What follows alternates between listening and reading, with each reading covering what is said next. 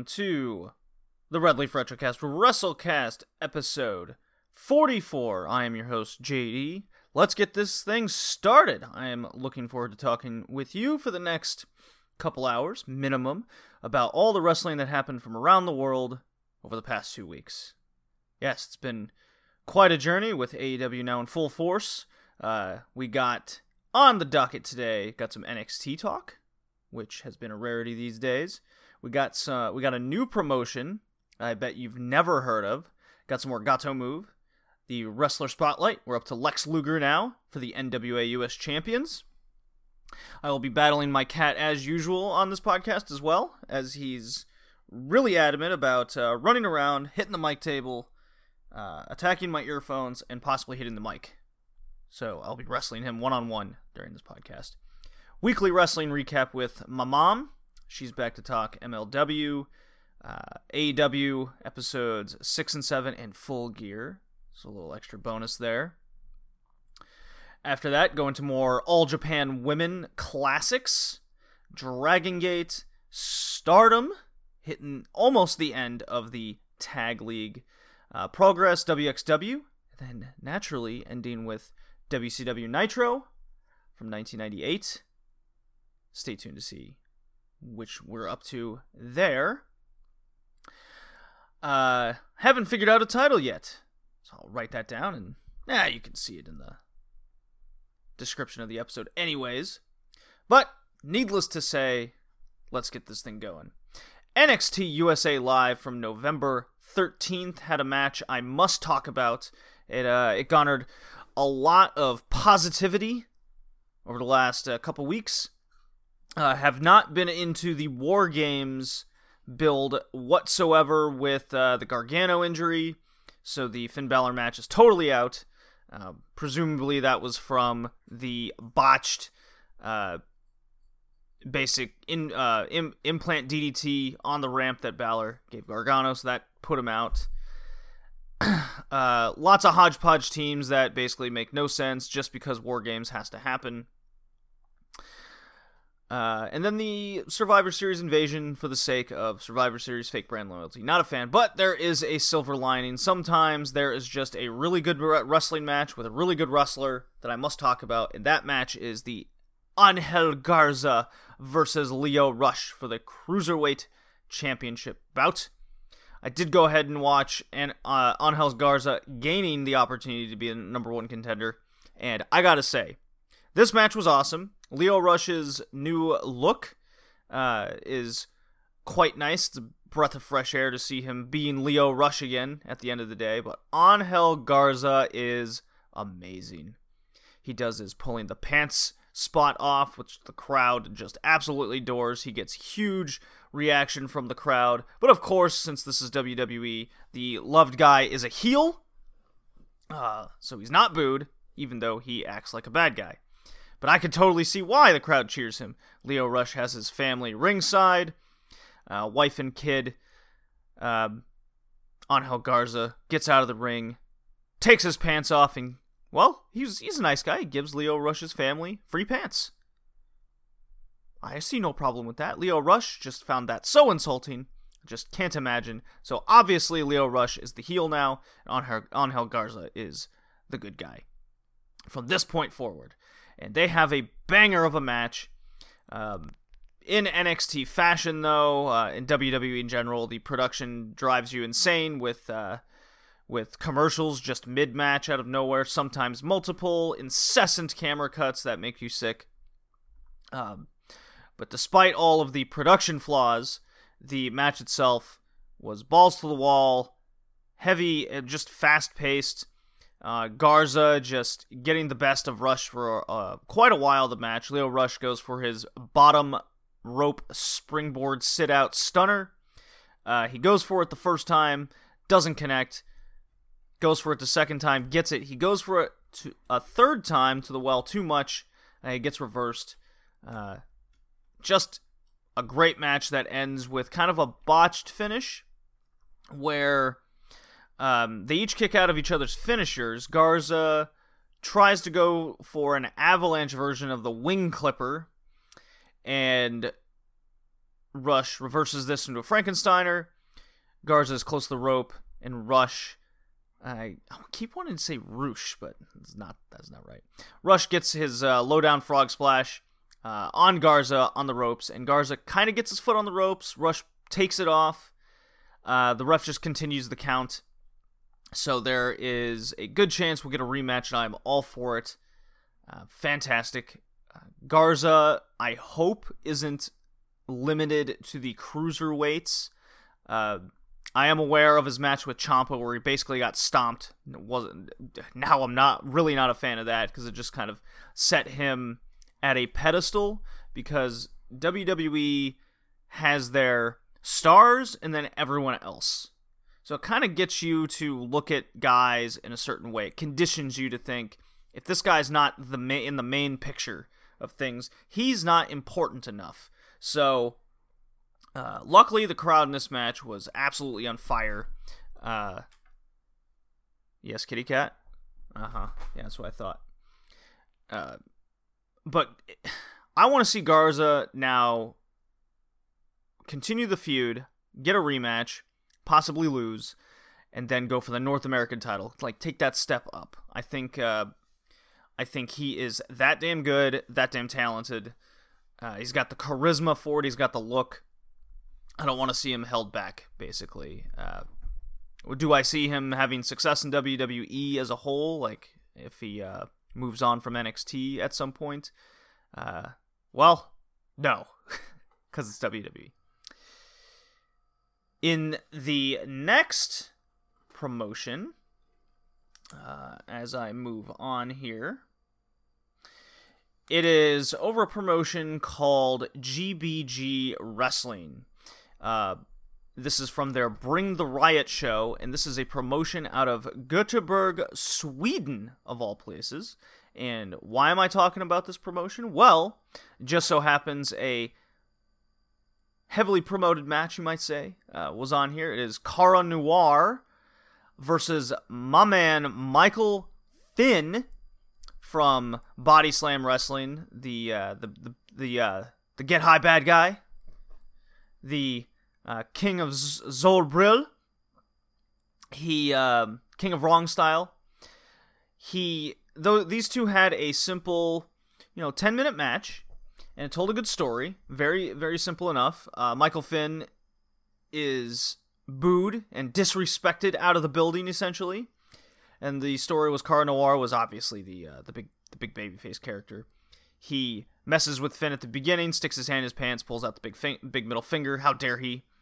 Um, they have a very good back and forth situation in which uh, Michael Finn actually takes a good chunk of the match. So you would you would think, uh, just based on star power alone, that Cara Noir uh, would kind of be the guy controlling, but it was Michael Finn running the show, and the Noir comeback. Uh, at one point, Finn goes for the Finn cutter, the uh, the second rope Oz cutter, if you will. Uh, Noir's uh, falls to the ground, rolls to the rope, and gives him a middle finger. So that continues that story there. Uh, just fantastic stuff. Finn does eventually hit the Finn cutter after just an amazing ending sequence of one in which I really thought Cara Noir was going to win with uh, locking in the uh, the uh, the the big running sleeper hold. Uh, Finn breaks out of it, and then it's he's slow to get out of it, and that's when Cara Noir rises from the dead essentially and grabs him again. I really thought that was going to be the end of the match, but Finn does manage to to get out of that, and that's when he hits his Finn cutter for the win in Sweden. It looked like a pretty cool venue. There was a good second level deck area there. Fans were really close to the ring. Uh, one one camera view at the bottom of the ring featured the whole match. So uh, I did put it out on my Twitter. Uh, link to uh, Facebook, uh, a Facebook link where you can watch the match. Uh, it's really fun stuff. Uh, I do recommend it. So Michael Finn breaking grounds in multiple countries, and it was just announced that for 16 carats in uh, March 2020 in WXW, they're going to be featuring not just Smash Wrestling and Wrestling Cult of, of Germany, they're also going to be featuring uh, Body Slam Wrestling of Denmark. So, jokingly, I, I've been making um, like some marky fandom things on there, but I really, really hope this leads to a good little partnership going forward with uh, not just Smash Wrestling in Canada, but uh, Body Slam Wrestling wrestlers and WXW wrestlers kind of doing talent exchanges more often, bring in fresh talent. Like I said before, Michael Finn in WXW I think is just a fit, and I even see Peter Olesander also being a nice fit uh, with his with his cult gimmick and characters. Uh, he could really have his own little body slam stable of sorts. So, uh, fingers crossed that Michael Finn in in a, in just himself is in 16 carat uh, next year. That is my fingers crossed there, or even an invasion angle. Ha ha ha ha. Well, moving on. As I play the first drop of the podcast. Uh oh. Why did that happen? Uh, don't want that. It seems my Windows freaked out. Uh, okay. Here we go.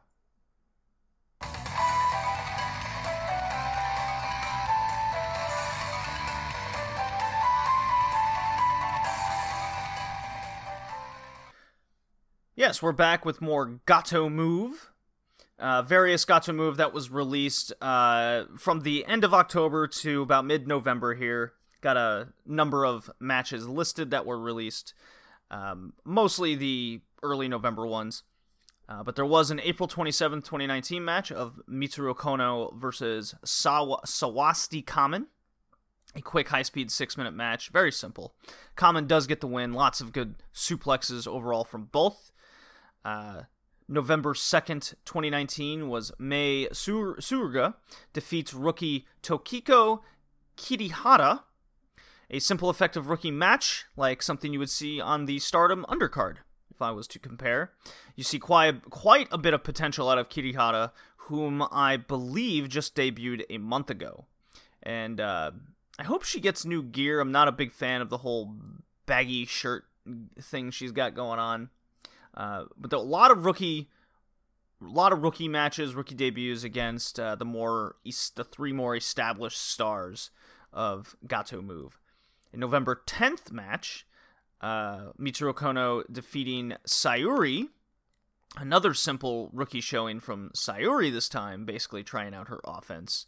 Uh, so if you're into kind of seeing stars debut and seeing how they make out, maybe seeing the future potential that one might has, a lot of these Gatoh Move matches that came out are doing that. Uh, another November 10th show was Hagane, Hagane Shino defeating uh, Yuna Mizumori. This was not a rookie match. Uh, this was an intergender match. I thought it was great showing from Yuna here. I've really come around on her, know a bunch more matches from Yuna. Probably my favorite match I've seen from her, as a matter of fact. Uh, seeing her pulling off all her power moves against a larger opponent was definitely something I wanted to see more of. Uh, Shino is this martial arts type guy. He that's his offense. So seeing the powerhouse Yuna taking the chops, the kicks, uh, eventually mounting her comeback made for a really good and fun match. She did end up tapping to some wild octopus type stretch in the end. Uh, so this was a this was a good match for Mizumori here. On November 13th, there was a couple matches that were released. Uh, this was another Yuta match. She defeats uh, the rookie Sayuri. So Sayuri's here again. Uh, basically, um, rookie taking on top Gatoh Move player. Of course, Yuna gives a good showing. This is what I've seen most of her matches in. Is in this case, I liked what I saw out of Sayuri more so in this match. Yuna is definitely the more vers- is much more versatile in her work than uh, than Konno, so was able to work with the rookie way more, made for a better match. Therefore, uh, and then finally, Masahiro Takanashi and Cherry. Uh, Cherry is a 46 year old veteran. For those that don't know, defeats the team of Konno and Chie. Uh, this was just okay. Uh, pretty standard match here with a vets win, not much else. Uh, what I did like worth uh, worth a fun note is the like four second video that started off uh, for Gatoh Move here instead of just their usual uh, da da da da da uh, sound. It's it's Konno, Mei, and Yuna. Uh, they're in a line, right? And they're rolling their arms and going uh, in and out shot in and out of the shot sideways, and they're saying uh, in Japanese, "Please subscribe to our YouTube YouTube channel for uh, for Gatoh Move." It's it's fun, it's goofy, and it's exactly perfect for the channel. So uh, easy Gatoh Move watching, lots of rookie stuff. Uh, it really gets you to realize uh, how many just people that are coming out of this school and looking as good as they do. It's it's uh it's it's quite a class and promotion that's that's coming. Um, I, I, I hope it, uh, it it definitely has more promise than say when I look at another promotion like Ice Ribbon, um, where it, it seems very stagnant in the undercard to the mid card. Uh, not a lot of depth in the roster. In this case, I can see the depth there. It just needs to develop. Uh, Lulu Pencil is just going off on a tear. Her and uh, Mei Suruga went over to Pro Wrestling Eve in the UK. They got a big reception. You can find that stuff on social media. So fun stuff. Uh, good job, Gatoh Move. Keep it up. As I play the next drop, we can move on. Just going really quick today. Quite nice. Need a good change of pace there. The best there is, the best there was, and the best there ever will be. Best there ever will be. Well, I knew the day was coming. The day has come where I must talk about Lex Luger, NWA US Champion. We're keep going down uh, the list. This is NWA US Champion 19, the 19th champion, Lex Luger, in the 35th reign of the title. He wins the title off Nikita Koloff in a steel cage match at the Great American Bash in 1987. Luger would go on to reign for 138 days from July 11th, 1987 to November 26th, 1987, losing it eventually to Dusty Rhodes. Now, I have a very strong opinion over Lex Luger. I uh, never understood the hype behind the guy. Never. Because my exposure to him was the Luger, the Lex Express in WWF in the early 90s. His eventually his eventual turning on uh, turning up on Nitro uh, way later uh, him putting on just boring ass matches on Nitro for seemingly forever. Just boring promos, but he had a good body and he was a big star. That is undeniable. But fuck, I hated this guy. And my mom really liked him. The narcissist. That was her favorite version of Lex Luger. So, was my opinion the same in the NWA during the US title stuff. And I can say it's a little better. I can I, he's much more mobile. Uh he has a little bit more personality, but I will be honest, he was carried during a lot of this. Uh, his his n- no charisma, no personality, facing off against guys like Koloff, Dusty Rhodes, um, eventually becoming part of of the the Horsemen with Flair. Like he was surrounded with personalities. Period. Uh, the the he put a big quick stamp on the Koloff thing that didn't last very long at all from the moment it was started. Uh, he had seemingly a forever feud with Sting. Uh, where he just was yeah, Sting and Sting and Flair in its own right. Uh, just never ended. He was always at the top, but uh, the, the the the the Dusty Rhodes thing, like the matches were just okay. They were really just built off the heat and the want of the title more than anything. Uh, him being much more mobile saved a lot of the few matches I watched with him. I did watch the Great American Bash match. I did watch him losing uh, him in various matches to Dusty Rhodes. But overall, Lex Luger does nothing for me. It, this is the this is uh, the best time of the NWA US title. Uh, just filled with lot, all the characters of Magnum TA, uh, Tully, Koloff. Uh, that era was just so good, and I can see the issues with NWA like Crockett booking now, with the whole Luger and then going to Rhodes and Luger going up the card right after this and and just killing uh ki- what, what um not influence but um interest killing interest in the top. So boring.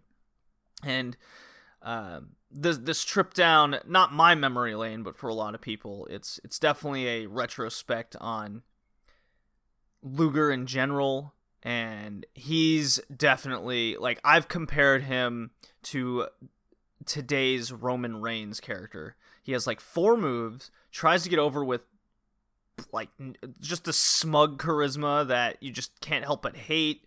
Uh, he's a good-looking guy, quote unquote. Um, so, yeah, not a Lex Luger guy at all. Still isn't. Still, am not. Uh, the the cage match was okay. He ha- he has a good feud every now and again, but at the end of the day, uh, Luger's definitely one of the most overrated uh, NWA US champions I've come across. Uh, so he's gonna fall pretty damn low on the list uh, when it's all said and done. Nice and quick, 21 minutes into the cast, and we're moving on to my mom and I talking uh, MLW, some Beyond Wrestling from my personal experience at live, and uh, AEW, me live at full gear. So enjoy, and when I return, we'll be back.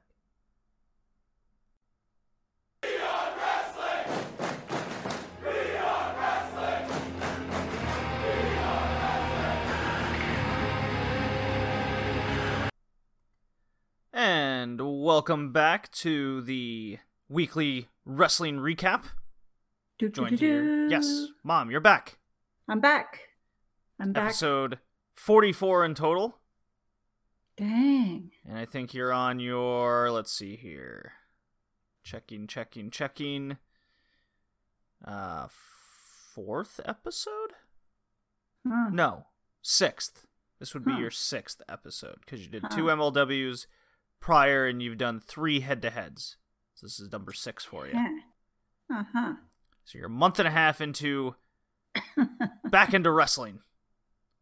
Back into wrestling. Yes. about- and next week you're coming to visit and you're going to a wrestling show. I'm on excited Thanksgiving. about that. Yeah, I'm excited. So I have news I'm going to drop on you on the air. I hope you're ready. Are you pregnant? Me? that would be a uh, that would be a shock. It would be.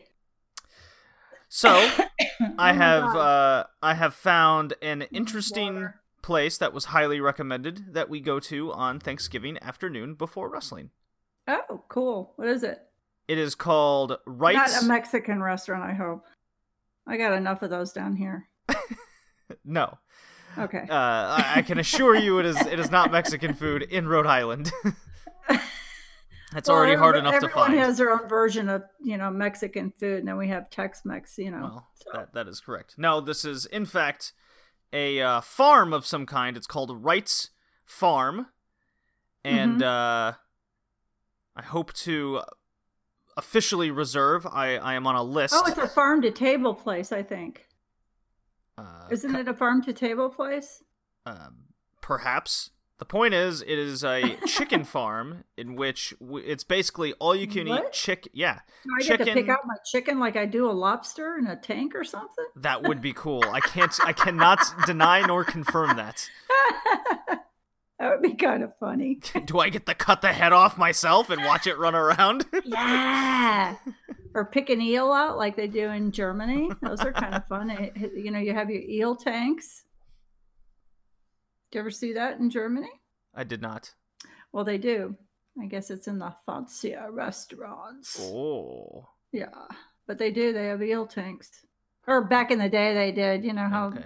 you know when you're getting older when you have to say back in the day.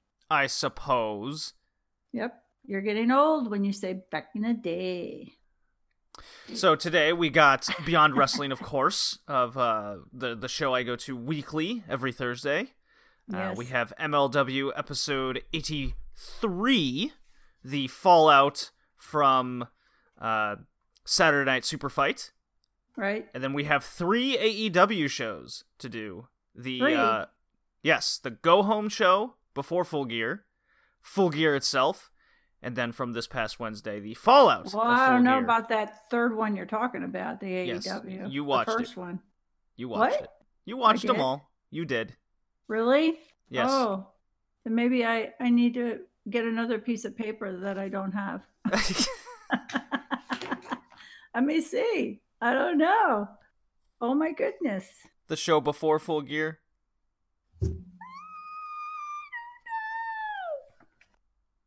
Oh my goodness. Well, I guess we'll mm-hmm. find out when we get there. Yeah, I don't know. I don't know about that, Jenny. So, Hmm. Beyond Wrestling, moving along. Episode 6 was very skippable. Not a very good show. The, the main event was okay. Uh, definitely the let's call it the was it blood? Was it less- women? No. There was no bloody women on this one. There was uh, it was the least exciting of them all, but episode 7 I can proudly say was the most exciting of them all. That was a fantastic show from start to finish. Uh, it opened up with John Silver against Red Death Daniel Garcia. Totally got the crowd into a frenzy. We are just screaming all night from that point forward. The Chuck O'Neil Pinky Sanchez match was the worst one, the the least match of the night contender. Uh, but it had story purposes where Chuck O'Neil, this MMA guy, went to uh, beat up Pinky Sanchez and um, his tag team partner. Uh, as my cat hits the mic, he's still running around the apartment. He uh, Pinky's tag team partner came out to save him and challenged him to a match next week. So Continuing that, that was cool. Uh, Which is this week. which is this Thursday Yeah. upon recording. Yep. Yep. Um, the bird and the bee uh, defeated Club Club Cam, so that was that was a lots of that was lots of fun. Club Cam is in is in uh, a crossroads. They are they haven't won a lot lately, so they're very uh, they're very distraught. This is the bad guy team, and the bad guy team doesn't like losing. Uh huh. Okay. Uh, Discovery Gauntlet continued. Gary Jay. Uh, and Mom, you would get a kick out of the way this guy uh, looks. He is um, he's got long, stringy hair, a red ginger beard. He's balding on the top. He has a singlet uh, of sorts, and then he has. They're not quite basketball shoes, but they're they're they're closer to wrestling shoes, but they're not actually that. And he has Rugrats socks on. Oh, hysterical. Yeah, he looks Well, like a he's guy. Trying to, he's trying to find himself.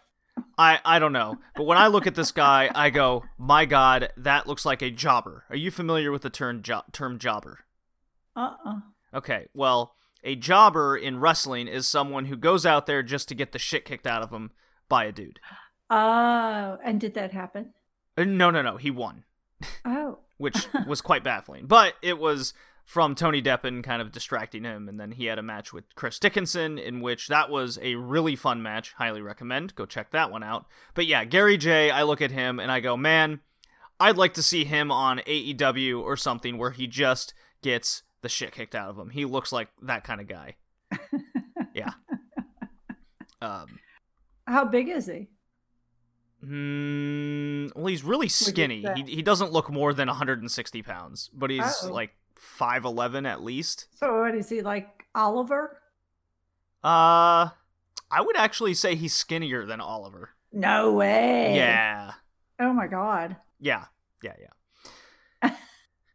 Uh, Nerd Earth Kill got a win, and then the main Well, event. obvious- obviously, he doesn't do steroids. no, he does not. That is that that I can guarantee. And if he does, he's doing them poorly. And in the main event was Kris Statlander, the the galaxy's greatest alien, taking on Mercedes Martinez, whom, uh, if we watch AEW Dark tomorrow, they will be on it together. No kidding. Yeah, so they were in the main event here, and it was a really good women's match that was quite entertaining. So, from top to bottom, it was a fun night at Beyond Wrestling. I had my uh, Compass Tavern little thing night before, or uh, Yeah. uh, you know, before I went. So Right. sticking to my my own little Thursday night tradition. prior, Gotcha. had a couple beers. I was I was having a good time. Sure. Ringside, banging away, etc., etc. They serve beers there too. They do sell, serve beer- beers there, but they ran out of the summer wine? beer. Uh, I believe so. Yes. yes, but they ran out of their summer beer specials for two dollars, just trying to get rid of all the summer beers. Sure. So I was like, "Dang, Oh. no more cheap beverages, I guess." oh, bummer. yeah, Oh well. Well, I'm looking- extra dollar. Yeah, I'm looking forward to you coming uh, on Thursday next week. It was announced after Kris Statlander won her match that she will be the captain of Team Beyond uh, in a five-on-five elimination match on Thanksgiving. Wow. and you could hear me go, "Who's your partners?"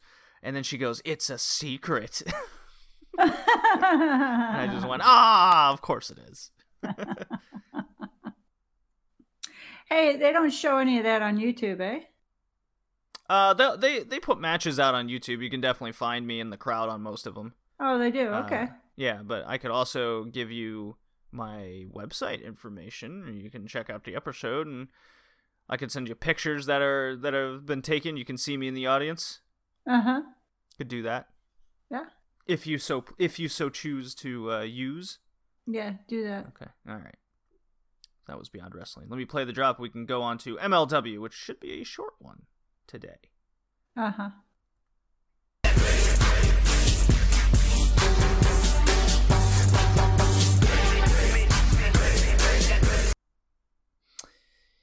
All right, Mother, we watched MLW episode 83, the We fallout did. of Saturday Night Super Fight. We did. You know, the, the tur- I have to turn my page. You're so old school with everything. hey, believe me, when when things go wrong, I have it written down to look back and know that. Hmm. Uh huh. Well, ahead. you're right. But the way I look at it is if I can't access my information, we're not recording a podcast because that means my computer's out. Uh huh. Well, at some point, I'm gonna have to uh, get a new computer myself. well, Black Friday's right around the corner. You could totally use that day to get one. Sure. Yeah. Or Cyber Monday. Either or. No. Whatever. Whatever. Anyways, episode 83. Yeah. What'd you think? Good show? Easy show? There's a lot of talking on that one. A lot, lot of John on that one. Uh, there was. There was only 2 Mhm. matches? Mm-hmm. Yes, Yeah. two matches. Yeah, two matches. And oh, I, and I think because they wanted to um, introduce a new, uh, a newbie coming into MLW, and I th- I think that's um, part of that. Plus, you know, Hail Contra with that too, all greased Ah, you know, hail, hail country. you know. Plus that. Well, the show the show begins with Josef Samael of Contra cutting a promo celebrating the fall of Promociones Dorado, as he says, Mhm. as he does, and the Mhm. crumbling of castles of MLW. Ah.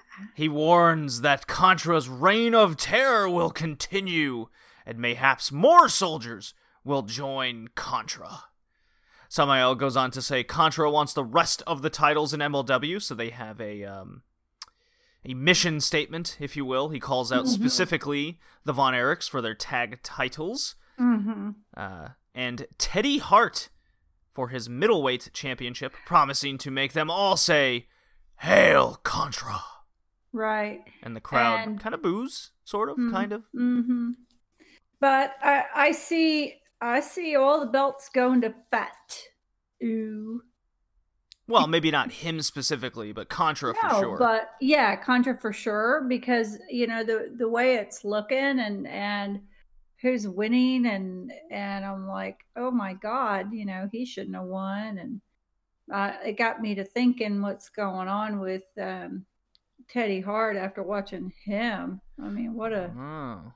what a, a you know just doing the we'll do the first one first the the the first um, match with timothy thatcher and Low Ki which who shouldn't have won because timothy thatcher honestly had it. He was he was dominant the whole time. And then all of a sudden he's like oh i'm a little baby and Low Ki's gonna make me and i'm like oh my god it was horrible i was so pissed that Low Ki won because because timothy thatcher should have ultimately won i was very disappointed to see that I was as well, but I I, I think I th- hear me out. I think I see the plan here. Uh, well, first of all, I'm I'm disappointed because Timothy Thatcher is the champion of Germany right now. He is there. He is WXW's champion. Oh, okay Uh, So Low Ki, uh, before you started watching MLW, was winning a lot of his matches with like one kick or one punch and knocking them out. right? Mhm. In this one, he was getting the shit kicked out of him, and he locks in one submission and he gets him to submit. yeah bullshit So I think that's a foreshadowing. bullshit. Well, I call bullshit too because that's dumb. Uh, Yeah, and he, and he hardly had a lock on him too. I mean, when I see a headlock going, I you see it, and and this was like so weak, and I'm like, what the heck? Well, see, that's the thing. You Mm-mm. remember uh, I talked about a Beyond Wrestling main event of Timothy Thatcher and Eddie Kingston where it was kind of boring and it was Mhm, mostly Thatcher mhm. kind of doing his wrestling style over him. That's kind of Mhm. what this was. Was Low Ki just getting the crap kicked out of him and then Mhm. the match just ends, right? Well, it wasn't a, even a match really because they're they're not. I mean, Timothy Thatcher is a hunk. You know, he's a hunk of guy, and then Low Ki is just like. I think we should eh, expand that. You can't just say hunk of guy and just and just push is it off. He's a hunk like of that. guy. He's You're got a lot of meat on kind him. of He- dude. he's bulked up, you know. I mean, shit, I wouldn't want. He's a big guy. He is a big dude. You should see him in He's- person. He's quite. yeah, he's, he's an I impressive s- male specimen. Yeah, he's he's a big dude. he is impressive, and he's cute too, which Oh. helps. Well, he's missing half his teeth. Well, I didn't see that. Oh, okay. It He's like a hockey look like it. Oh, really? Because um, I s- they did a close up on him, and he had all his teeth. Um, I think he's missing like a couple bottom and one top tooth. So he looks Oh. like a hockey. His mouth looks like a hockey player. Okay. The after effects of taking a puck to the face kind of deal. Anyways, Sure. I think Low Ki is going to win his next couple matches on MLW via submission win, like kind of out of Uh, nowhere to uh-huh, kind of uh-huh, mirror his knockout wins he was pulling for a little while. Uh, uh-huh. it's going to get old really fast if this is the case. Hopefully, it's just a one off and they have a direction for Low Ki because Thatcher seems to not be a permanent stay in MLW. Mm, Uh, he looks to be a kind of big name, big guy that they brought in for his name to get Mhm. other guys in MLW over. mm. You know, people beat him and make themselves look better, kind of deal. Mm. Uh, then we got a bunch of talking segments in between, as MLW does. Uh, cameras catch up with Mr. Filthy Tom Lawlor, and uh, they Mhm. do a funny little thing where he's with the Von Erichs, and a reporter just comes up and goes, "Hey, rumors! Uh, what do you say to the rumors that you've signed with New Japan or WWE?" And Tom Lawlor just goes, "Come on, get get out of here, dirt sheets! What? What? This isn't the Torch, which is." For you, mother, a uh, just for reference, the Torch is a wrestling news website Eh. and Lawlor worked for its competitor at one uh, at one time. Oh, okay. So that's kind of an inside joke. well, and he was with the MMA too. Uh, That is correct. Mm-hmm. Uh, and speaking of MMA, uh, the I guess recently retired. Mo. Yeah, the recently retired Bellator fighter King Mo was announced to be coming to MLW. He does a little interview uh, in his King Mo way. Uh, and then Injustice follow that up with a promo about Myron Reed's title match later tonight against Teddy Hart. So Mm. do their Injustice thing. And, and, and Mr. Velvet Cut. Mr. Velvet did a did accompany Teddy Hart to the ring for his middleweight Yes. title match against actually, Myron I think, Reed. I think Mr. Velvet Cat probably would have done better in the ring. Ooh. Is that is that a uh, jab against Teddy Hart or Myron It Reed? is. It is. Teddy Hart is is just a waste of space right now. He's like he I don't know what his problem is, but he just has a very slow way about him. Like there's something not right. He doesn't have that power drive that he did in the beginning. He's like really there's just nothing, no persona. There's just nothing. Well, he does makes completely and totally lack charisma. He tries to make He it up with his goofy costumes and his uh and Mr. Velvet accompanied his accompanying him to the sparkly costumes. I mean, that ain't gonna make it. That's gonna go. Ew. Well, he's super athletic, and that's how he gets over because he's very impressive and smooth. But yes, he Mhm. defended his middleweight title against Myron Reed with Injustice ringside. This is your main event, Mother, and you were quite excited when you read the news prior to watching. Yeah, and I watched and I got, uh, I had to watch it a couple of times to really see exactly what happened because at certain angles it looks worse than it actually was. Uh huh. Uh, not not seeing the third degree burns, though the you know it's not bad. Well, what are you exactly referring to for our listeners who haven't seen the match? For oh, when the um, when Samael Mm-hmm. blew the blew the fire in his face, fireball. Yeah. fireball Hart Hart in the face um uh, i you know honestly um i didn't see it going that close to his face. By the by the me rewatching it i'm like hmm. And so he's he and and here's the thing and this is why i think that um this match kind of of had to put Teddy Hart out for a while because he's been injured, and I think with um, he needs to recover from his injuries, whatever Mhm. they are, and so I think they may they blew this thing up to say you know he's out indefinitely with a third degree burns and um and It's give it a good way to My- get him off you know, TV for a while. right give it to myron reed and myron reed's uh, whatever you know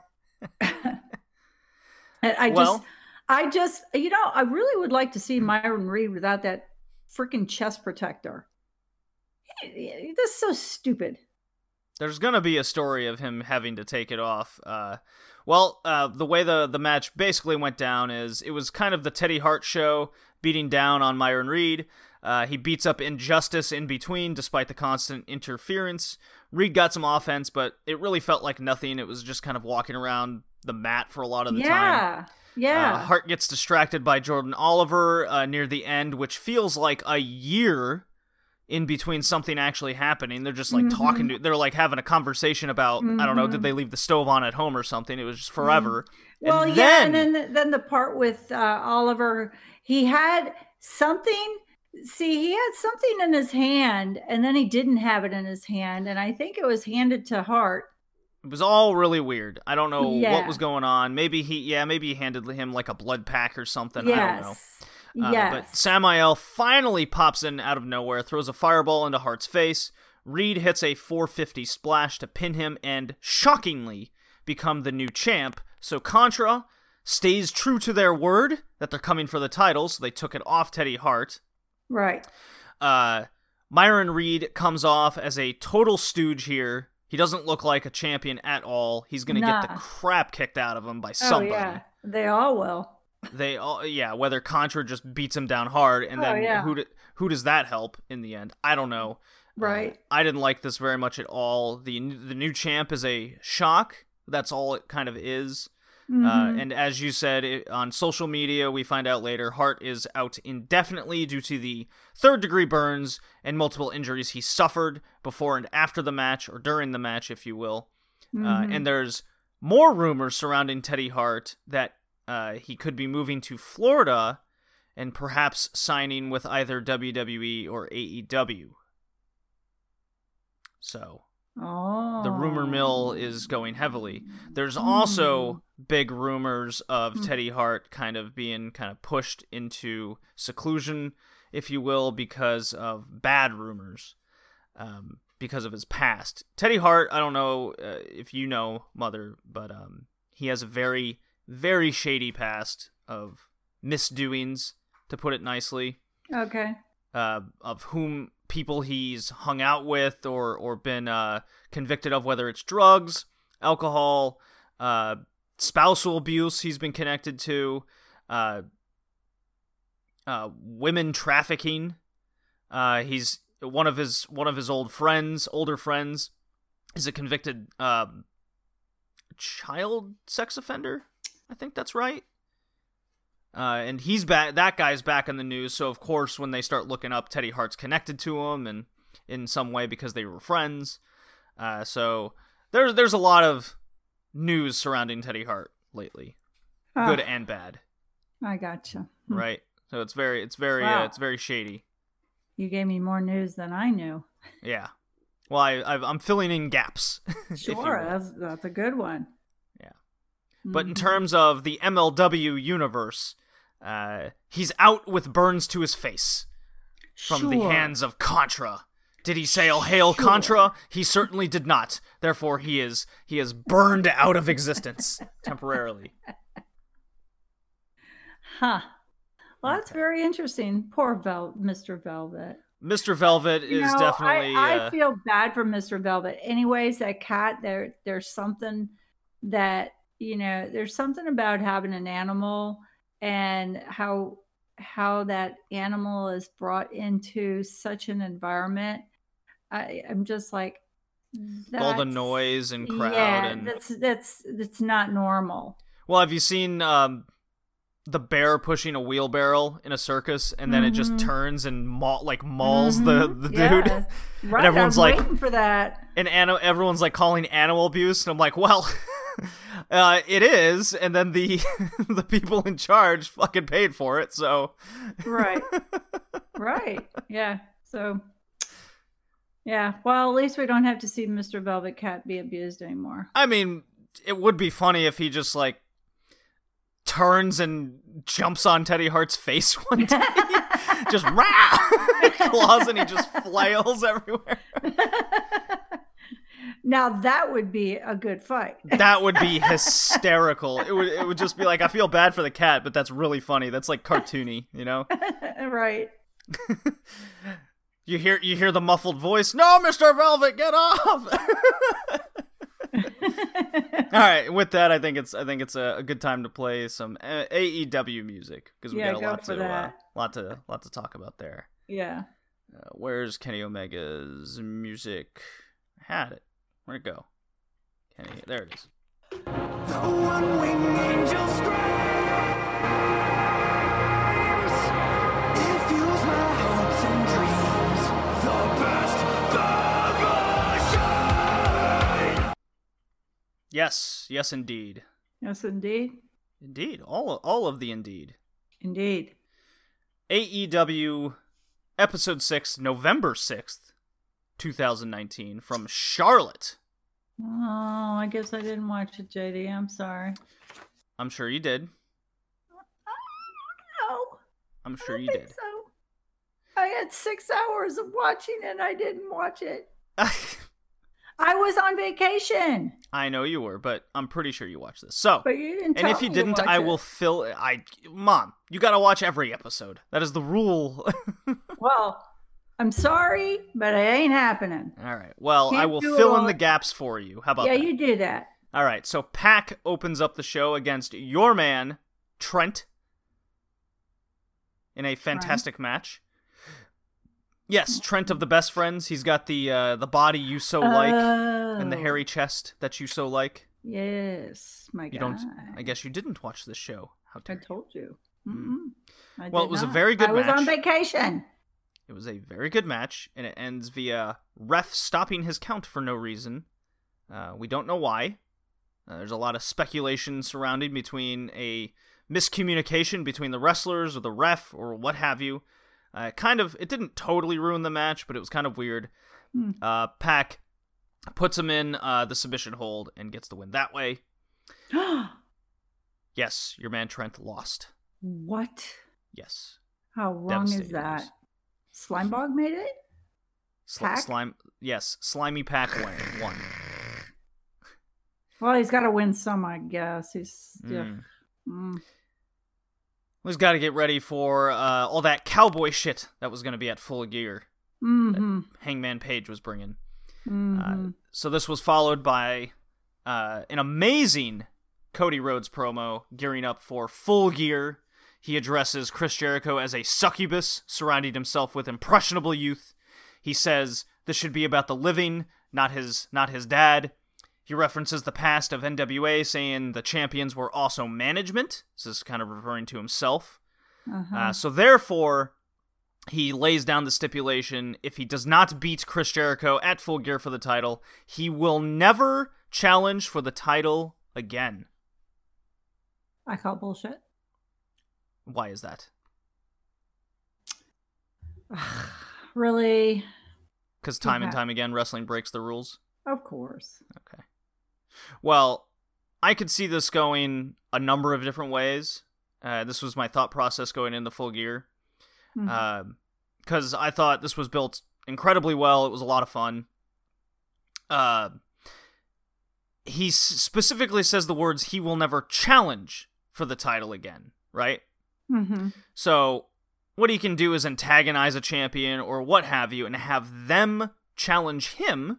So he's not technically challenging for the title Mhm. uh he could uh be he could become a bad guy you know heel management and just say well fuck it i'm gonna use my uh my executive powers to uh you know take the title when it's vacant or you know anything you can come up Uh-huh. with a, a thousand different stories uh, to go to go around this this phrase he used to He be, he super could be- specific he about could it be Moxley. something something along that line Uh-huh. uh, followed up with Private Party versus the Dark Order for third place in the tag title tournament, where the winner gets a tag title shot at full gear. This was announced as a bronze medal match, complete with third place medals, mother. Oh. Nice little touch. Now, oh. it took me forever to find out why the Lucha Bros get another shot at the tag titles at full gear, despite just losing to SCU last week, if you remember correctly. Right. Well, the tag title match is a triple threat match, right? Okay, follow me. Mm-hmm. So the teams that finished one, two, three in the tournament get into the three way match. So the Lucha Bros got second place, therefore they're in it. Mm. It does make sense, but it could have been vastly explained a lot better because I was left baffled at first for a while. Mm-hmm. I had to really put that together. Uh, but nonetheless, this was a real good match. Crowd generally boos the Dark Order now. They're getting actual boos instead of just kind of sti- silence that they've been getting. Oh, why? I like Dark Order. I like them too. People are crazy. I love them and their minions, and uh, the difference that they bring to a very flippy tag team division. yeah. Yeah. Uh, this was followed up with a women's match. Emi Sakura and Jamie Hayter defeating AEW's women's champion Riho and Shanna. So Shanna gets a another uh, appearance on Dynamite here. This was okay, and then the last minute happens where Riho and Sakura exchange a million cradle falls till finally Sakura gets the one and pins Riho. Her first pinfall loss in AEW, I believe. So it's kind of a big deal. Now, Sakura, wasn't she the teacher? yes, that is correct. And it's funny you mention that. So I thought this would have been way better if A, they didn't announce the title match at Full Gear prior. Right? Yeah. As my phone rings, I turn that off. Or, and or, if you will, show a video package prior to the match of the history between Riho and Emi Sakura. Because the story really writes itself. Teacher student, they've had a billion matches together. They started this really s- small promotion in Thailand and Tokyo going between the two. Uh-huh. Uh, you know, Emi's Emi first met Riho when she was like 12, straight out Oh. of gymnastics, right? Nine. She was nine. Well, she was nine when she started, but she met Emmy, I believe, at 12, if I have my facts straight. Oh, okay. Yeah. Okay. It wasn't until Riho went to, like, a school of Emi's specifically as she Uh-huh. was getting into wrestling. Because they did basically nothing other than kind of commentary mentioning it. Uh huh. Before going into this into this match, but ne- ne- Uh-huh. needless to say, Emi Sakura got the pin over her student. Um, there was a match between Spears and Cutler. Spears wins. Um, Spears and Tully Blanchard need to be in a faction or group of some kind because Spears is doing basically nothing. Uh huh. You agree with this? Uh huh. He's just kind of by himself with the old man. The old man's not talking, even though he has talking ability. Yeah, Uh, it's kind of stupid. yeah, they're not doing anything. No, Um, not really. Spears tries to beat up Cutler. Joey Janela kind of saves him. So, hmm and you missed the Chris Jericho spoof video. Oh. So weeks and weeks ago, uh, Cody's they showed a video of Cody getting ready for the title match. Right, he's at his executive desk. Brandi's talking to him about this and that. He just goes, "Whatever you want, honey," and kisses her. Uh, then it shows him like working out. Then there's a bunch of people close to Cody, and they're just like, "Yeah, I, be-, you know, Diamond Dallas Page." A number of other people are like, "Yeah, I believe in Cody. He's gonna win. What a man!" You know. Well, Chris Jericho does a spoof over that same video. You gotta watch this. Okay. Well. It is utterly fantastic, as I am going to explain it to you and the audience right now. Okay. Sammy Guevara, Chris Jericho's at a at a desk of some kind. He's deep in thought. Sammy Guevara comes and he has two bottles of the bubbly with him. Of course. Of, of course. And he goes, Hey, do you want the better tasting or the low calorie bubbly? Jericho goes, Whatever you want. And he gets up and kisses Sammy Guevara, walks away. then it cuts to a number of people close to Jericho. You have Soul Train Jones. The you would better know him mother as Virgil. Does that name ring a bell? No. the show the chauffeur hand uh the the chauffeur manager of Ted the Million Dollar Man DiBiase. oh wow. You remember the the black guy that would uh, that would accompany him? Uh huh. That yeah, guy. Yeah. So okay. he's so he's Soul Train Jones and he and he's being interviewed and he goes Chris Jericho's talent is just like the Olive Garden breadsticks. Unlimited. oh God. Cuts to Sammy Guevara and he's he's just baffled in his glory. Cuts to Jake Hager, and it's just him standing there saying nothing. Gets to uh, Chris Jericho's aunt's friend from church, and she goes, I've always believed Chris Jericho was going to be the AEW champion. and she's always believed he's he's going to kick the shit out of Cody, which is really funny. They bleep her out. And she's this old woman. Uh huh. Sammy Guevara says he, uh, Jericho is the youngest ever AEW champion at 48 years old. He's forty nine. 49 now because his Yeah. birthday was at Full Gear. Right. Was on Full Gear Day. Uh, Chris Jericho's in a bathtub and he's self-contemplating. He, he's, you know, it's really tough waking up and dealing with how amazing I am. Oh God. and he's got his he's in a bathtub with uh because cody went into kind of a like a tanning uh, like not the tanning booth it was like the the the, the completely soundproof booth thing like tub Uh-huh. that they go into Yeah. well jericho's just in like a hotel bathtub with a black light and he's got his fedora cap on and a scarf in there and he's drinking the bubbly it's great With no so that water. was- Right. No, there was water in the tub, Oh, so his okay. scarf's like floating in the water and everything. What the heck? The greatest video ever. okay. And then we go on to the the main event: AEW World Champion Chris Jericho teaming with Sammy Guevara against Hangman Page and Kenny Omega. Fun, simple match that had Pac interfere at the end, costing Page the match. Low blows him. Jericho hits him with the uh, uh, the, the the spinning back elbow, the Judas effect. hmm Inner Circle get the win, and afterwards there's a massive brawl breakout between basically everyone involved. Uh, that's the Elite, the Inner Circle, and Moxley. Uh, of course, Omega and Moxley have another little standoff weapons wise. Uh, it was pure mayhem that made all the sense in the world. A great go home segment for Full Gear. What I feel was missing on the show was a Kenny Omega promo on Moxley because we got one from Moxley, but nothing on uh, nothing from Omega. hmm We got no Bea Priestley promo on Britt Baker uh, for their match hmm uh, on Dark on AEW Dark. I don't know if you've continued watching that, Mom. Mm-mm. Well, apparent uh, there was a Britt Baker promo on Bea Priestley on Dark, but they didn't show it on TV. I thought that was a, a misstep.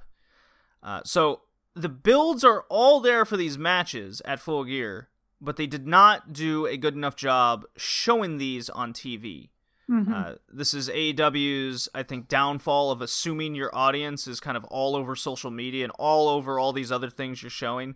Uh, Mhm. you're forcing your audience to put all the pieces together themselves instead of showing you the puzzle with the pieces in one place. Mhm. So I don't agree with uh, agree with a lot of that. So I mean, you can easily cut like a minute or two from some of these matches and just show a quick little promo, right? Or a little video or a package or something. Something. Um, which they did at Full Gear. Mhm. So speaking of Full Gear, here's Full Gear. You definitely watch Well, this. there. I, yeah, I watched it. My poor body, eyes, help me. Well, I was there. I drove the seven and a half hours down to Baltimore.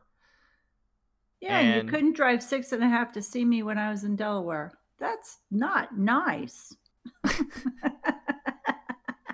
Just had to throw it out there, JD. yeah, I knew it was coming.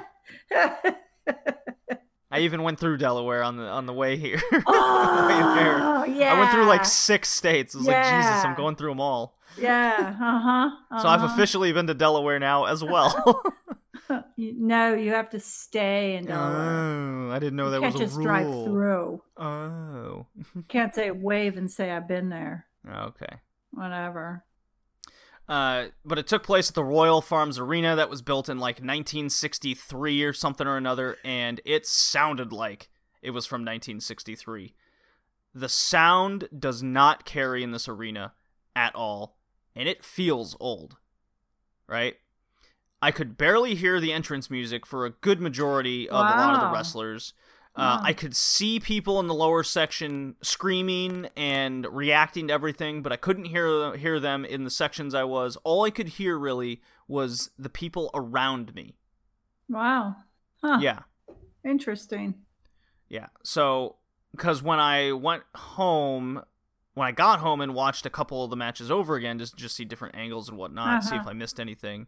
Uh, yeah, you could not hear the crowd on TV either, Nuh-uh. even Uh-uh. though it was very visual that you could see the people reacting. Right. uh, even I had trouble hearing a lot of it uh, yeah. outside of the section I was. Just sound does not carry Yeah. in this place. It was horrid. It was very strange. So that was my. But it was a really fun night. And it was an arena.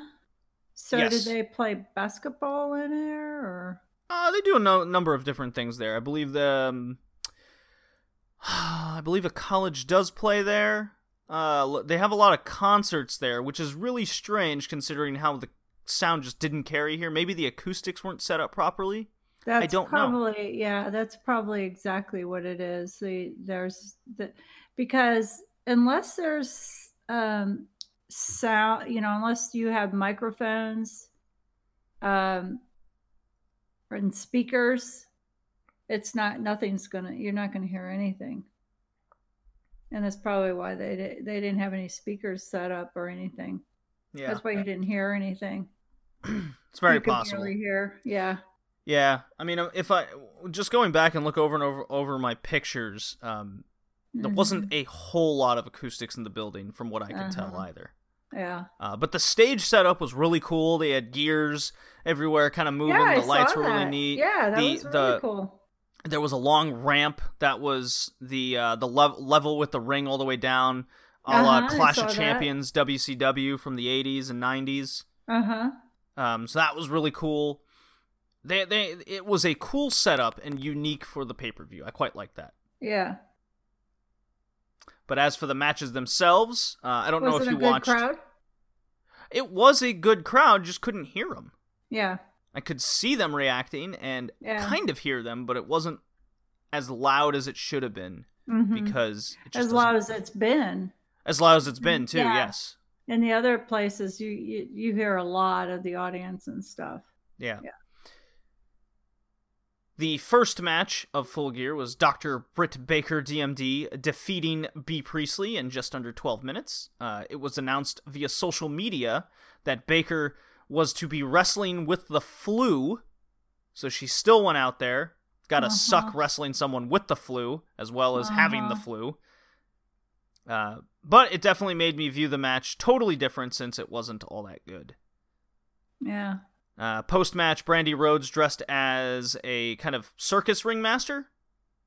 That's what she looks like. Uh, she accompanies Awesome Kong to the ring. Big black chick. Uh, attacks Bea Priestley and cuts some of her hair off, sniffs it, and puts it in her belt as like a trophy. Uh huh. Where's this leading? Mm. Well, Kind of weird she attacked Priestley of all people instead of Britt Baker, but Right. it's kind of nitpicking at that point who Well, she attacked. You know, Britt Baker didn't want her extensions cut, maybe. Eh, well, I have a feeling a lot of women's extensions are going to be cut in the future. Uh, so that was on the dark side. Right? That was on what they call the buy-in, which you can see on YouTube for free. It was the quote unquote Oh. first match of the show to get us kicked off. Uh huh. Um, which is okay. They had plenty of time uh, to go. It definitely wasn't the the was it the shortest match on the show? It might have been. Uh huh. But anyways, it wasn't all that great in the first place. Uh-huh. That's okay. Definitely uh under underwhelmed me from what I was expecting. Uh huh. Yeah. Then we had the Young Bucks against Proud and Power- Powerful. What'd you think? Santana and Ortiz. Yes. That's their their underscore. Uh, proud and powerful. Their underscore? Yes, that their nickname, their tag team name is the Proud and Powerful. PNP, if you will. PP. Yes, PP. Well. Well, PP's private party. This is PNP. to me, it was a shocking win Why was it shocking? Because I thought the Young Bucks should have won. Again, the the ones that I feel are the most dominant and and they're showing the the most uh, against their opponents, they end up losing. I'm like, what the hell? The, and what's with the nail back scratch? I've been seeing that lately. What the? What? The guys don't even have any nails. Oh, you don't know that. They could they could not cut him for a few days and the kitty likes to scratch kind of thing. Oh, come on. That's like, what is that? well, now- his nickname is the Funky Monkey, Ortiz, and the monkey likes to scratch. He's crazy. Oh my crazy. God. yeah, well, eh. no, no, no. Um, I like the final with the Rock and Roll Express showing some moves. Yes. Post cool. match to save the Young Bucks from getting beaten down further from Proud Uh-huh. and Powerful. Yeah. Uh, the Rock and Roll Express hit the ring. They jumped the barrier because they were watching ringside. Ricky Morton delivers a Canadian destroyer and then Tope to the outside. This is one of the more audible moments in the entire night where the entire arena erupts simultaneously. right. You can definitely hear this one. Uh huh. Yeah, Yeah, it was a good one. cool thing.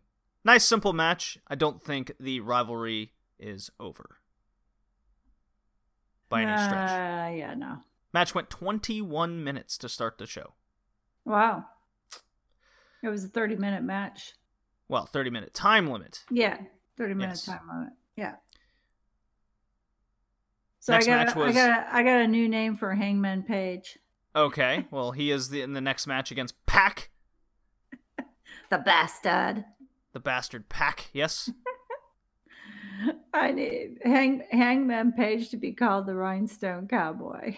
the Rhines. Oh, because his bez- bedazzled butt. yes. That's just too funny. It was it was quite distracting, and we all made fun of it in the crowd too. oh, like- really? Yeah, we're all like, I can't look away from his bedazzled butt. well, see, They- then it got me too because I The called him the Rhinestone Rhinestone Cowboy. That's awesome. What'd you think of uh, Rhinestone Cowboy against the slimy I bastard? thought it, I actually thought it was a good match. Um, I'm uh, I'm kind of concerned that um, Hangman Pa- Page. I thought um, maybe uh, got some his thumb hurt somehow from uh, the chair slam. From possible. because Yeah, there was a um, big uh, brain buster in the corner on a chair that scared the hell out of all of us in the in the live crowd. Yeah, yeah, and I and Quite the spot. Ha- Hangman Page was uh, really um, holding his thumb there the whole rest of the time. So I'm thinking that there was some damage on his thumb. I'll Quite possible. Haven't heard anything. that. Yeah. Well, uh, Rhinestone Cowboy. I enjoyed the match. The crowd was chanting "cowboy shit" like the whole time. uh huh. Uh, there was even at one time people chanting uh, "bastard shit," which is kind of funny. But uh, oh, bastard shite would be British, and that would be better. Yes, they should have been chanting that. Ah, yeah, what a missed opportunity. yeah. Uh, I thought there wasn't enough cowboy shit brought to this match. I don't think Page brought his A game despite him winning. No, I don't. I don't think so either. I mean, it was a good match and everything. It was Um, entertaining. Yep. Yeah, it was entertaining. It was all right. But I like the Rhinestone Cowboy. Shawn Spears defeats Joey Janela in an 11 minute 42 second match. It was nothing special. Uh, the No. high point was Shawn Spears tying Joey Janela's hair uh, to the Oh ring yeah, rope. and it's hanging.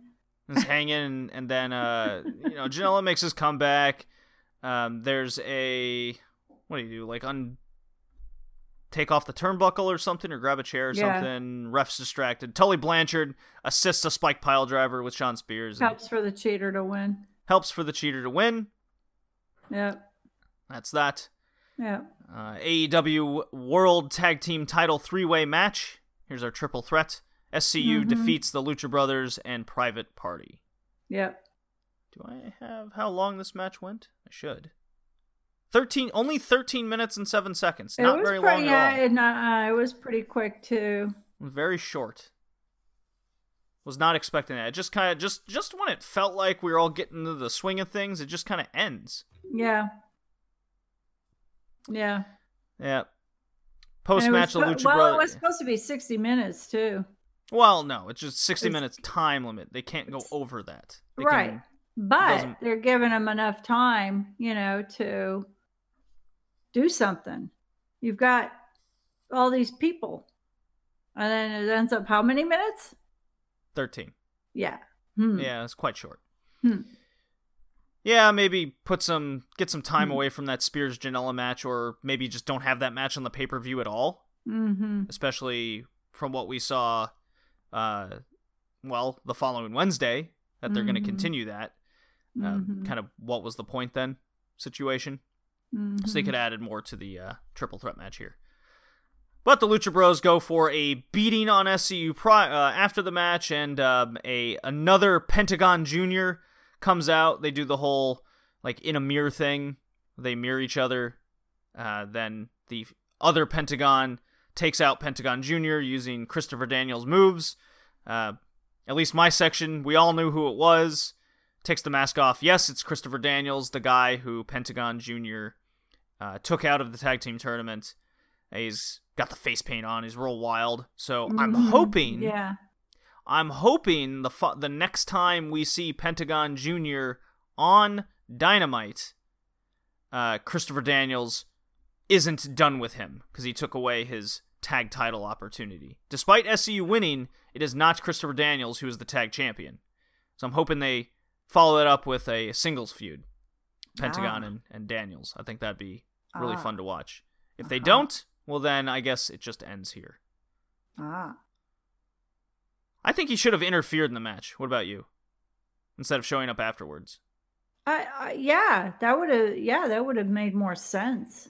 They're about to know? like take someone out real bad, and Right, he saves right. his buddy because there's no disqualification anyways. Right.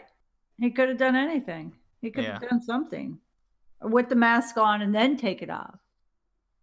Well, you know, they don't ask us for the writing, so you know, maybe maybe we should put it out there. Oh well. now you're sounding like a true wrestling podcaster. Uh, Riho versus Emi Sakura, teacher versus student. Thank God they showed the short video prior. The and I will tell you personally, yeah, yeah. the audience immediately cared so much more about this match because when it first came on and the music right right before the the uh, the video happened, uh, there was a few people at least in my immediate section that were about to leave, and then when that video started playing and people started like talking about it, they immediately yeah. sat back down. Uh-huh. and every and they stayed and people were uh-huh. talking about it they were impressed they're like oh my god Emi Sakura is 46 Right. They, they thought she was like in her mid 20s. No, she's actually 43. 40, oh, I thought she was 43. 46. No. I thought, okay. 43, uh, 43, 26 years. 24. Right. Uh, eh. Emi Sakura's got like 26 years experience. Um, it shows them it shows them uh, Emi's talking about you know if this was a hollywood story the student would win but i'm here to you know prove that the teacher is still better kind of situation Mhm. Well, Uh, it was for the championship too, so you know that that Riho isn't going to give it up. oh not Not necessarily going to win, and it didn't. What a surprise! well uh and if you A freaking ninety-eight pounder, really? I mean, come on, give me a break. Well, the video that they showed was quite nice. It showed him in a Gatoh. Move, which is the little Thailand promotion where it shows him like in a classroom wrestling. Uh-huh. Yeah. Uh, that that's that's where they make their money. They wrestle. They've had like 200 matches with each other. Uh, they mentioned that they're two and two in title matches against each other. They're totally even. Uh, so this was a major misstep to building the women's division right here. Uh, not building this up more since it was so easily done. mm-hmm. Uh, but nonetheless, it was a 13 minute match. The crowd ended up loving it. Mm-hmm. It mimicked kind of uh, their 1v1 from the tag match the week, the week before, and Mhm, Riho mhm. wins. Very good. Surprise! Now, did you actually like this match? It was a women's match with two veterans. Did you like it? I would have liked it more if Sakura won. Ah, okay. I, I'm just I'm just against Riho. I just don't. I'm not feeling Riho. I can't feel Riho. I don't think she's even belongs in wrestling. She's a 98 pound piece of wood. I just don't like her. And, she needs and- she needs steroids. oh my god. Well, and I people mean, were think about it. clamoring for me to ask you to get on get back on Team Riho, and I'm like, no. I will Think not ask her. I don't care if you're it. my mom. You are not allowed on the team. Listen to you talk now. Just further amplifies how much you were not on Team Riho. I I look at all the other women wrestlers and they've got meat, they've got power, they've got they've got moves. Riho is like a freaking she reminds me of a rag doll. And anybody can throw her up against something. And for her to win against these strong women, it's it's it's just to me it, it's it's a sham against the women that truly are wrestlers. A sham? It's a sham. I can't believe you call it a sham. That is such 1950s of you. This is a sham, a hoopla.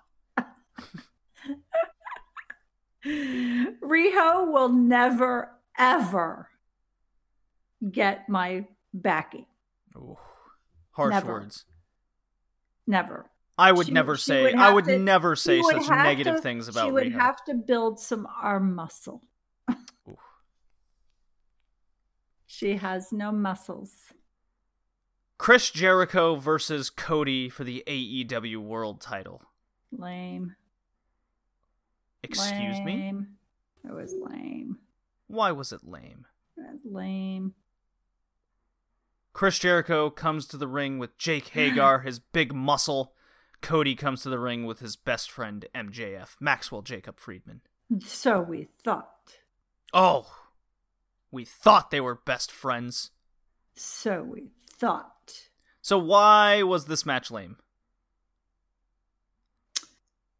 First of all, Jericho's an ass and he's not going to give up anything. And for anybody to beat Jericho is, I will be amazed.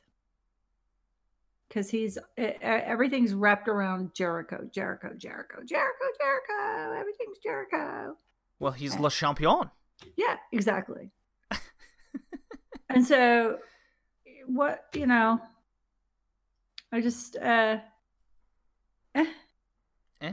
I don't, Okay. I, am not Let me take it. let me let me take us through the match then. Go ahead. Uh pretty much 50-50. They're feeling each other out at first, afraid to make a mistake. It has a big match feel. Uh, it had kind of a Michael Buffer entrance of the past. You remember Michael Buffer. Let's get ready to rumble guy.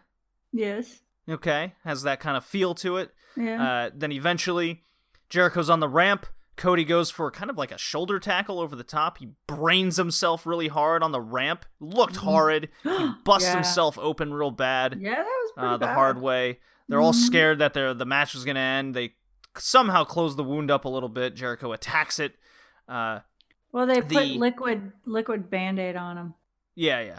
They um they did mention that the judges are ringside. I had a perfect vantage point of the judges, not writing down anything like the entire match, so they're totally fake. I can't believe it. Dean Mal- the the judges were Dean Malenko, Arn Anderson, and the Great Muta, all whom have heavy connections to Cody or Chris Jericho.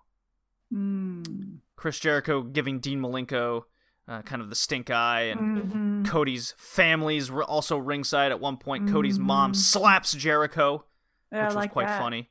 Uh-huh. Uh, there's some interference happening. Jake Hager get, eventually gets ejected, uh, but not before beating up MJF. Uh, there's a huge near fall when Cody hits his finisher that the entire arena just thought that was over. That was going to be it. Cody's Cody's won, but Jericho kicks out. Right. Uh, and then finally, Chris Jericho does a pretty sick reversal from the from the turnbuckle, puts Cody in the walls of Jericho, the the Boston Crab, if you will. Uh, Cody does fight out of it, but Jericho gets it right back, kicks him in the head a few times. He's in the middle of the ring. Cody just can't go anywhere. And this is when the audience sees MJF with the towel. And I'm looking in the corner just going, There's MJF. He's got a towel. Don't do it. Don't you do it, MJF. He throws the towel in. Now, And I say WTF. and that's what the crowd said. Mhm. Crowd's pissed off. I'm like shaking my head, going, Oh my God. You know, if you were going to do a towel finish, this should have been like, I don't know. I've seen towel shouldn't finishes work. I've seen towel finishes work before, but it's usually with like a friend in dire straits. His he's like he his his limb is like gonna get cut off or something wild. You know, Right. some crazy Something. story. He yes, Cody. He wasn't in dire straits at all. Well, he he was because he couldn't move and he was in the middle of the ring and he wasn't going to tap out because the story is he'll never be able to challenge for the title again. Right, right. Uh, so the only way Cody was going to get out of this uh, and not get permanently hurt, you know, MJF threw in the towel for his best friend. You know, keep him keep him healthy, fight another day at least for something else. Uh, so However, Jericho ce- Jericho celebrates. The inner circle meets him on the stage. They're popping the bubbly in celebration, and there's MJF in the middle of the ring, on his knees, crying, weeping for Cody to forgive him. The crowd's chanting, "You fucked up!" You know, everyone's pissed. Uh, everyone's mad at didn't they MJF. chant asshole or something? Well, Cody finally gets over his anger, and because Cody's a good guy and he realizes that MJF was just looking out for him, and just So he thought. just as he puts his hand on his shoulder and forgives MJF, MJF punts him in the nuts, pushes him down. Knocks him down. Crowd boos heavily. I'm going, no, he's your best friend. How could you do it? Devastating turn. Uh, MJF leaves, but not before some fans throw some beer on him. There's fan, there's other fans in the arena chucking like beer cans at the ring that don't make it. you can see it. yeah, I saw. I saw uh, one fan. He actually nailed MJF.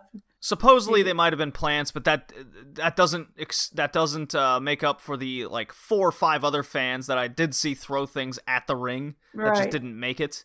Right. Uh, even the two fans that chucked beer, they got thrown. they got stuff thrown at them as they were being escorted out. oh, oh, wow. There was like multiple fights Wow. in the arena, like when MJF threw in the towel because they were so pissed off at the finish. So oh, wow. if MJF didn't kick Cody in the balls, people were gonna leave just super angry Mm-hmm. that the towel finish happened. mm-hmm. But I think it's I think I think the MJF turn saved it Pardon me. nonetheless. Uh, I liked the Yeah. match, but if the MJF turn did not happen, I would not have liked it as much as I did. Mm-hmm. And Le Champion is still Le Champion, yes, he is still a champion. and Cody can never challenge challenge Never. for the AEW World Title again. Then we got the lights out match, the the, the no holds Oh my barred, no DQ thing. Moxley versus Omega. It goes 38 minutes 46 seconds of pure mayhem. What'd you think? I liked it. You liked it, but not uh, the Jericho Cody match. This is interesting. I must hear more. Well, if I would stop coughing, I got. I need water. From now on, I need to bring water. Water I to always the have table. water next to me during a podcast. Oh my god. Well, you need to tell me these things. Mm. Got to keep the throat moisturized. well, um, it was kind. You know, I I've I thought the board with the mousetraps was really funny. I mean, there was a lot of good stuff that you know they were doing. Um, the uh, the table with them both falling onto the barbed table, barbed wire table. the barbed wire spider net thing that they had on the outside Yeah. at the Oh ramp. Yeah, it was nuts. Oh my god! And then rubbing the barbed wire on his arm, oh, and then and then on his back, and all the glass. I'm I, I'm not sure that that is glass.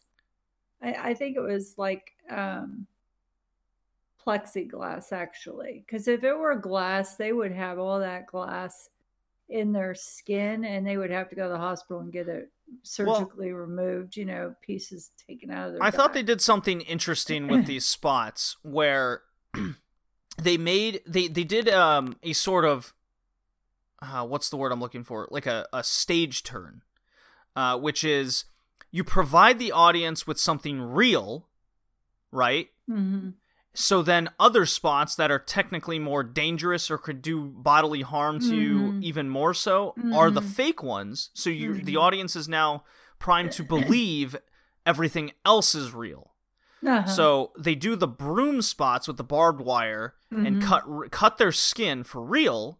So then Mhm. when they do the pulverized plexiglass or pulverized quartz or whatever the Mhm. quote unquote glass is when and I really like this. Uh, Kenny Omega has the sharpshooter in Moxley and Uh-huh. over the over the glass and Moxley has to crawl through the glass, right, get to the ropes and leverage himself up right, to get out of it. You know, it, it was it was it was a good little spot for toughness. yeah, And as you say, I don't think it was real too, but the audience thought it was real, and I thought that was a really cool spot. Same Yeah, thing with the same good. thing with the barbed wire spider net thing.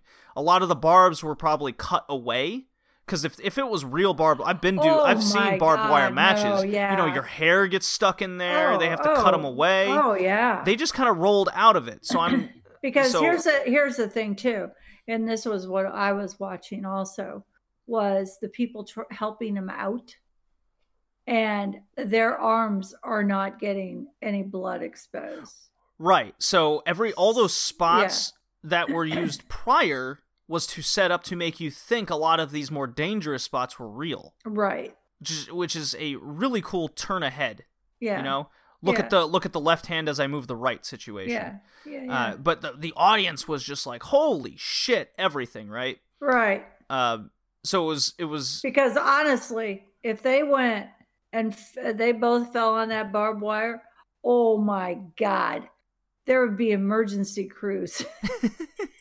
Yeah this is this yeah this isn't the Yeah. ECW uh, like late '90s thing where people are getting chucked through big glass. Uh, yeah, that would have been. I'm- you know, I'm I mean, shocked you, like still this can, match. You, you still can. Well, it was a lot of action, and you still can do damage with Sure. the little part that you have. I mean, that was obvious. but um, you know, when when uh, was it um, Moxley? Moxley uh, taking Omega's head and then and then taking a piece of, of glass and like cutting it across his forehead, you know? Well, see, I think that one piece was real to make you to make you believe the rest of it was real. Right? Right, Yeah. right, right. But there, there's, there's. I mean, honestly, he didn't actually do it. He made he he did his finger over it because there was nothing that was on his forehead. Mm. Gotcha. yeah, because I was watching that. I go, oh shit, you know, oh my god, and then and I saw there was nothing there. So he actually just made it look like he was doing it, but he really wasn't doing it. My other favorite spot in this match was uh, there was a full gear kind of sphere symbol uh, on the stage, and Mhm. Omega has or uh, Moxley's like kind of next or yeah, like directly in front of it, and then Omega pump knees him through uh, the AEW symbol, full gear symbol oh there. yeah, yeah, yeah. And I'm like all set up. I'm like, oh my god, he's going through it. He's going through it. Kicks him, goes right. They both disappear. Yeah. From my view, they just disappear. yeah, And it was all such a cool. It was a, such a cool thing. They get back in the ring. Eventually, Moxley uh, takes apart the ring to expose just the wooden boards. oh Uh, yeah, that was great. Omega does a phoenix splash of all things uh, onto the boards. What looks like it just sucked to land on. He'll be bruised, and then Moxley uh, uh, DDTs him onto it and gets the win. Uh, Mhm. everyone in the audience was like super scared. We are gonna get stuck in downtown Baltimore uh, because everything closed at midnight. I got there like a minute before the garage closed. I just got out of there in time. oh my gosh. Uh, but this match was very polarizing. A lot of people uh, either liked it or they vastly disliked it Uh huh. uh, because of the the quote unquote brutality of it all. Oh. They're like, oh, like what you. They, it was all. It was the whole kind of, oh, like what you like kind of excuse. Uh, it's not my thing. Uh, I, I, I don't know. well, uh, you I know, hate- I hate that reasoning. I liked it. Maybe I like. I was in the mood for brutality that day. Well, maybe maybe after watching Jimmy Havoc razor wire people on MLW, you're just like, this pussy shit. yeah, right. and I, I'm glad Moxley won because it, it, at least he he deserved a win. You know, All of the elite lost this night. Must uh must add that whole group lost. Well, no, Hangman Page won of all people. Mm, The only exception, mm. Rhinestone Cowboy. Rhinestone Cowboy won. Mm. And that'll bring us into last Wednesday, and we'll just go through this really quick. We're going a little bit long Yeah. here. I hear you. Uh, AEW episode seven, November thirteenth, twenty nineteen, from Nashville, where real Right. cowboy shit happens. Am I right? Giddy up. Uh, nice recap of what went down at Full Gear. Which, by the way, did you like Full Gear, top to bottom? I did. I thought it was entertaining. Um, it kept it kept me watching. And your favorite match was? My favorite, well, my favorite match was the last one with the the barbed wire stuff. Yeah. Yeah, I'll just have to tell everyone on Twitter that my mom uh, really liked the hardcore match. I guess uh, you guys just aren't uh, aren't as uh, hip hip to the uh, hip on the man. Hip- Anyways, hip to the pain. Hip to the pain. hip to the pit. Yeah, all right. Hip pain. gotta- gotta- hip pain. we all know something about hip pain in our older Mm. years.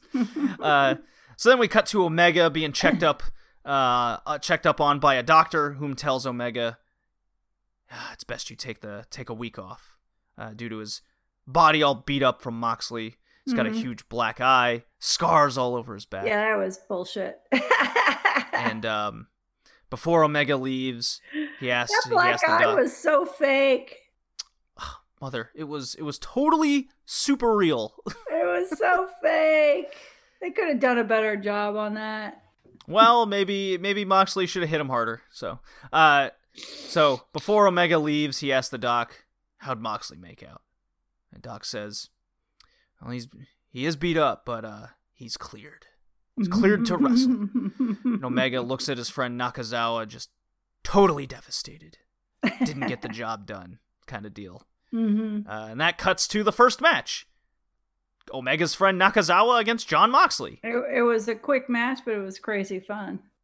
So Nakazawa, known for his baby oil, uh, throws his baby oil away because this is going to be a serious fight on behalf of his friend. Oh God. John Moxley makes quick, quick work of him. Then he cuts a promo calling out the entire locker room. Says nobody has the balls to face him. But if you do, then kiss your family goodbye, have the ambulance on speed dial, and don't expect an apology. So there The you go. Dark Order against Jurassic Express. I thought this was a fun match. The little dudes are super over with the crowd. Oh my God. Jungle Children. Jungle Children. Yes. That was so ridiculous. It was just goofy missize matching on that. That was just yeah, jungle children. That's what I call them. Jungle. Well, the. Jungle Children did lose. Evil Uno post match Yeah, surprise. with Dark uh, Order, the minions. Yeah, hello. It's like a Brutosaurus comes out. Luchas- Luchasaurus. Oh, I call him Brutosaurus. Brutosaurus. Where'd you get that name? That's what I thought he said. Hmm. Oh, I forgot to ask. What? Uh, so you've known MJF as Cody's friend for hmm, six weeks, right? Yeah.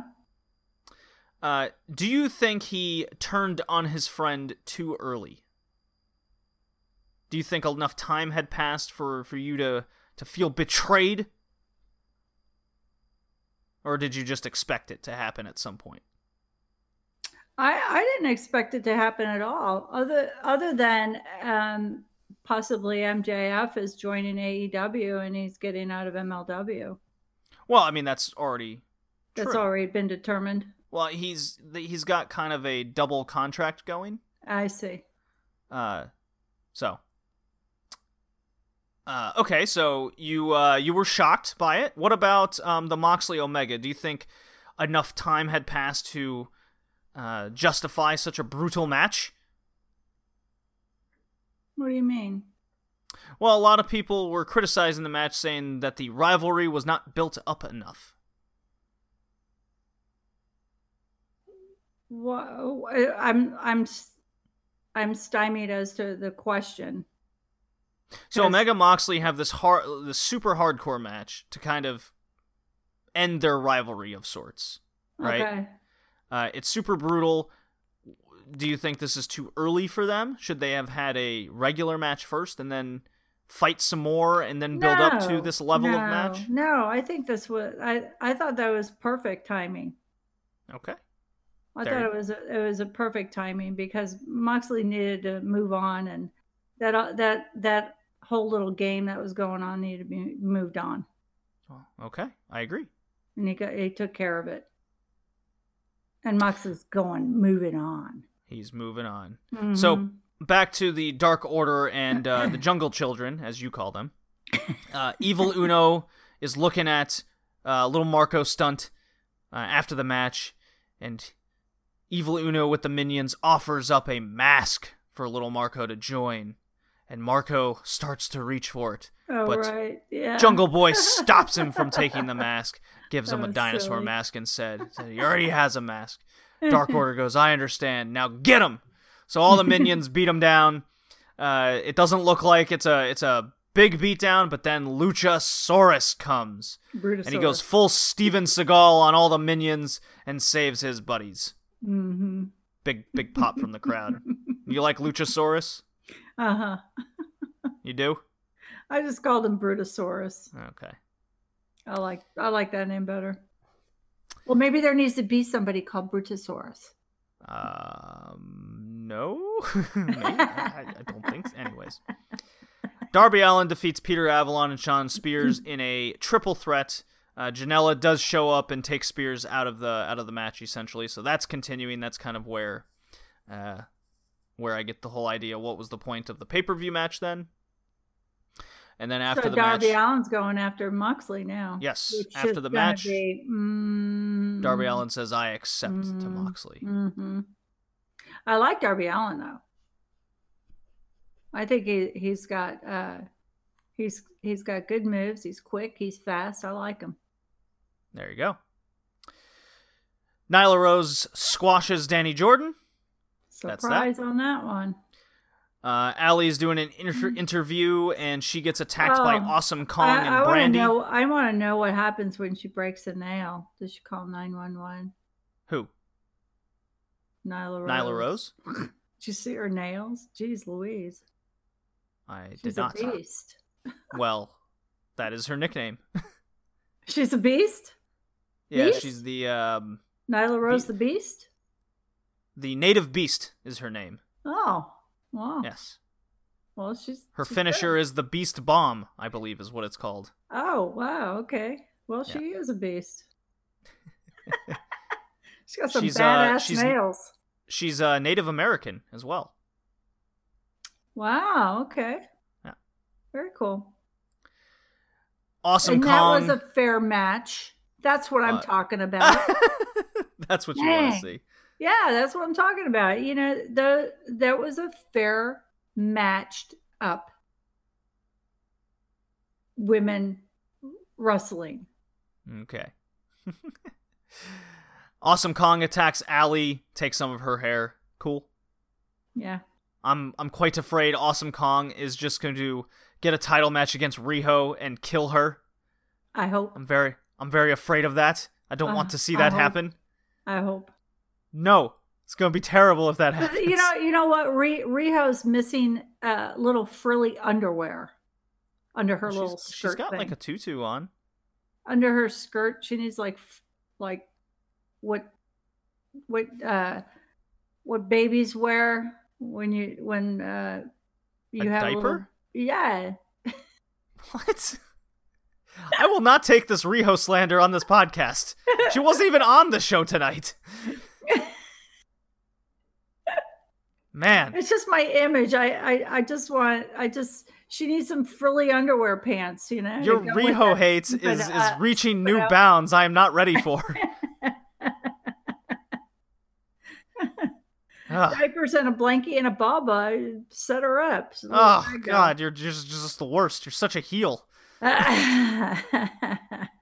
I hope Jericho and I, I hope Awesome Kong annihilates her. ah, I don't want any of that. That would be that would devastate my heart. Jericho and MJF out in the ring. Jericho comes out first. Le champion. Le Champion comes out first, brags about his victory, and then Cody Rhodes, mu- or I'm sorry, the American Nightmare Cody's music hits, and out comes MJF instead. The crowd and asshole. boos. They chant asshole. an asshole, yeah. They hate him. Uh-huh. Jericho Jericho gives him the floor because MJF says he has to get stuff off his chest. He proceeds to bury Cody. Says Cody doesn't actually care about you. Cody was holding him back this whole time. He used him, he abused him, Mm-hmm. and then him and Jericho stand off against each other. Mm-hmm. MJF says, Christopher, I'm a big fan. If there was a Mount Rushmore of wrestlers, he'd be three or four. And Jericho, some some reason, takes this as a compliment. So who is Warlow? Wardlow. Wardlow? We'll get we'll get to that in a second. Okay. Because Chris Jericho and MJF, uh, they they they're jacking at each other. MJF goes, ah, I think I, I think you want me in, in, in a part of your inner jer- inner circle jerk. Ah, Freudian slip, Freudian slip. Yeah. Jer- Jericho makes fun of MJF right back, and he goes, "Well, it's almost. I see a lot of you, a lot of, lot of, lot of you and or a lot of me and you. You, uh, we're both uh, ruggedly handsome.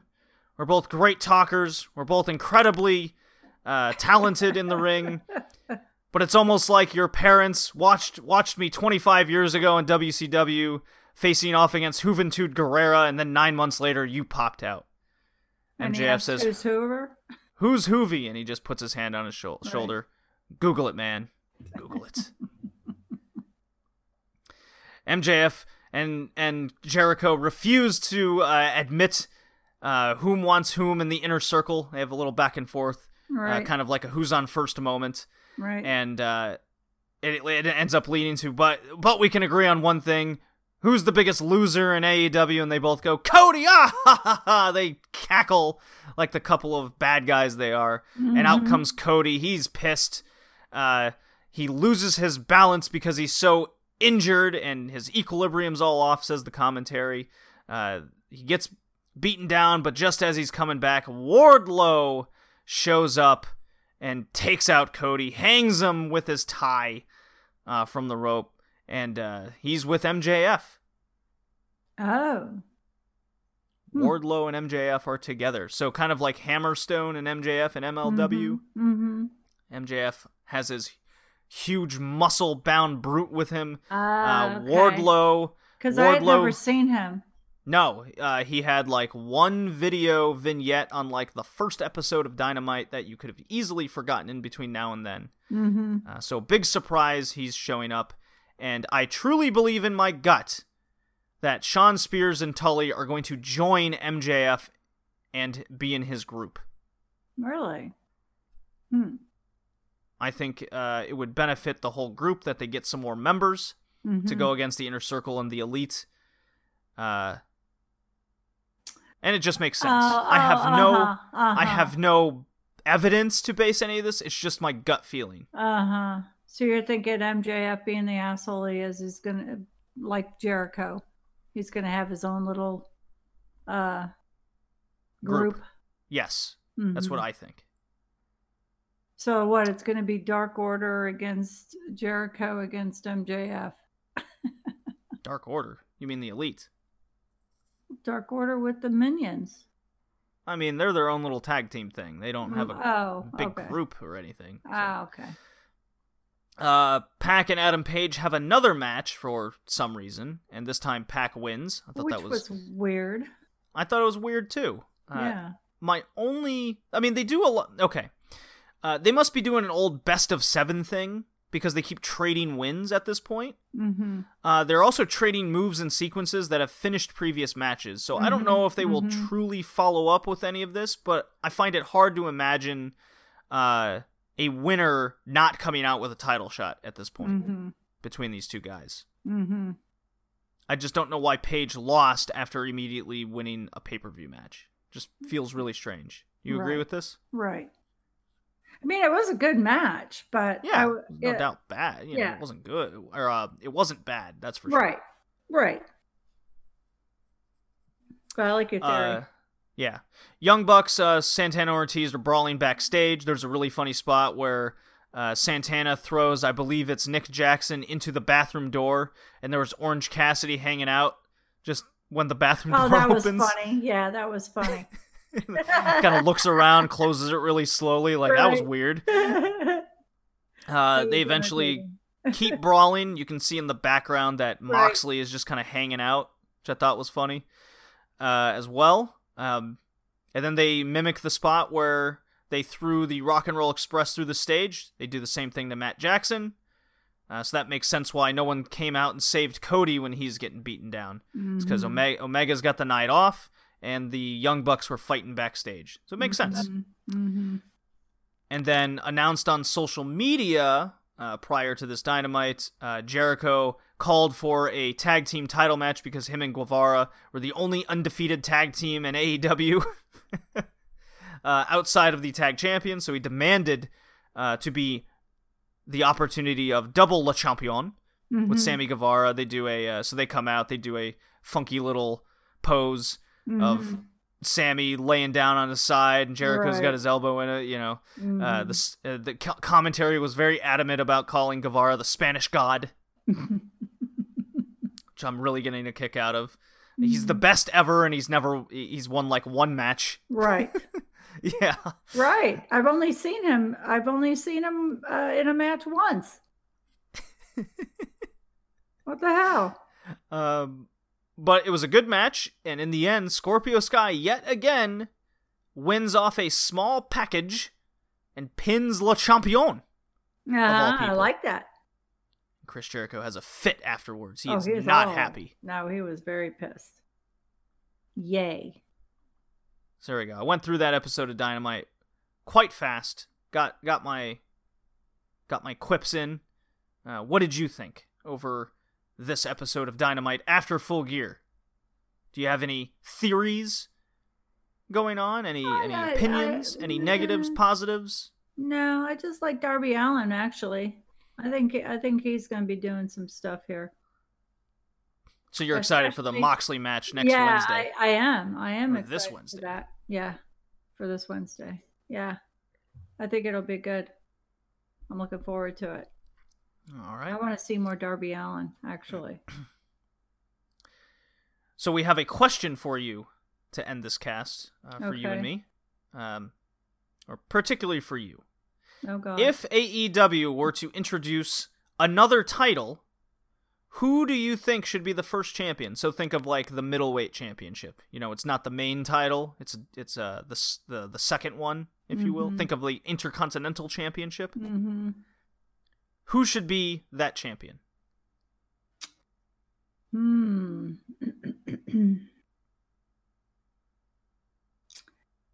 it's it's a question between Rhinestone Cowboy and possibly Darby Allin. I like that.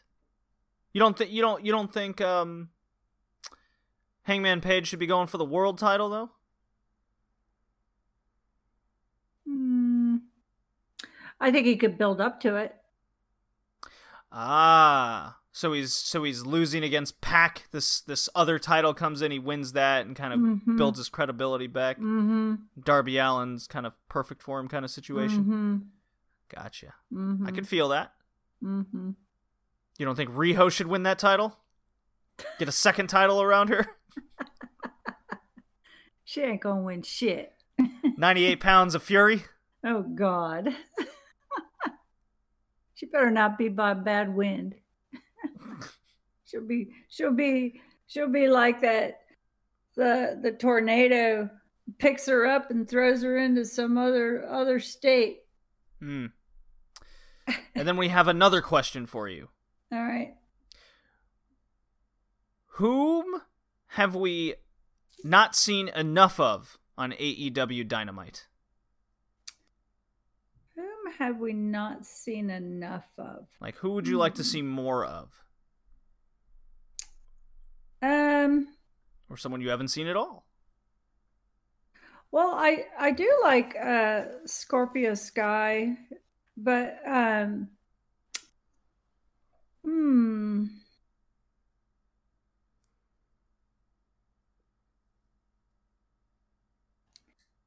Thinking, thinking, thinking. thinking, thinking, thinking. Um it, does it have to be just a person or can it be the team or can it it, can be a team. Tag uh, teams count. Um, I would like to see more. I would like to see more Scorpio Sky, SCU. Ah, Um, I'm I'm not familiar very much with the the Santana Ortiz group. I haven't seen them very much. well, they're pretty new. I mean, they've, they've been on the show, just about every show since they showed up Hmm. in Well, some form or fashion. Yeah. Um. But yeah, they've only had the one match on Dynamite, I believe, and that was that like two minute one. Yeah. So, um, Private Party is kind of fun too, but we see a lot of them. Um, but of of those, uh, I, I'd like to see more SCU and and possibly Santana or Ortiz because I I really haven't. I'm not familiar with them. I haven't seen them very much, and I've only seen SCU um a a couple of times. Well, you Um, saw him in the tag title tournament, and now you've seen him here. right. They've been on every show just about. But, you, Yeah, but- Scorpio Sky, you want to see more, Yeah. specifically more of. Okay. Yeah. Yeah. Yeah. Well, it's funny you mentioned that because uh, in August when um, they had a pay per view, this is before when Dynamite. This is before Dynamite started, and Chris Jericho first won the title. And he's going backstage. This is where the whole bubbly thing came from. He's going back to celebrate with a little bit of the bubbly. He's he's he's just got a microphone. He's just yelling at people, just going, "I'm Le Champion. You suck, Scorpio." And he said, and he as he's passing the hallway, he says, "Scorpio Sky, you'll never get a shot at this." This is from like three and a half months ago. Okay. So it's a little, uh, just a nice little quip from the past that they kind Ah, of touched okay. on. It's like, Uh-huh. I guess everything happens for a reason. You just, Right. you, you, even the little things, you just don't even notice it. Right. Yeah. And I really like the tag title champions won the tag match, even though the world champion was in it. Right? Mm-hmm. So it makes sense to me that the the, the team that's the best at tag team wrestling won the Mhm. tag match, Right. right? Right. Yeah. For So sure. I think Scor- I think Scorpio Sky is going to get a title shot against Chris Jericho that would be good. That would because be he did good pin one. him after all. Mm-hmm. Yeah. Yeah. I'd like to see right. that. Yep. So now's the million dollar question. What? I think the I think the I think the uh, the favorite is AEW this cast. I mean, it was three to one this time, much like MLW was three to two last time, I believe. But you still picked AEW last time. What is the show you like the most this time, AEW or MLW? uh, I liked I I like I really enjoyed Full Gear. I thought there was a lot of action, especially with the the barbed wire thing. It wasn't Uh-huh. so bloody, um, but it was entertaining. I thought Full Gear was uh, very entertaining. hmm I take AEW this time. AEW, so it's two to two, MLW to AEW. hmm And who was your favorite wrestler for the cast? So my favorite wrestler, Rhinestone um, Cowboy, no, actually, is Darby Allin. Darby Allin, growing on the mama. hmm You got a new wrestler like every week, it seems. Writing all these down. okay. So far, Jacob Fatu is the only one that's won st- twice. I even put a star by Darby this time Ooh. because I And I he wasn't just- even a big focal point either. and he wasn't and and I've seen him before and I remember him by his moves and and I really I just think he's got um he's very quick he's fast he's and I like i, I think he's got great moves I think he he's uh he's going to be somebody to reckon with later on There you go. You've seen him live before, too, as well. mm-hmm. I like him Well, thank you, Mother, for another amazing episode. I look forward to talking to you. Uh, well, well shit, we'll do the podcast together Live? next time. Live. Looking forward to it. I had a good time. Thank you for having me. Love you, Mom. Love you too. Bye. Bye.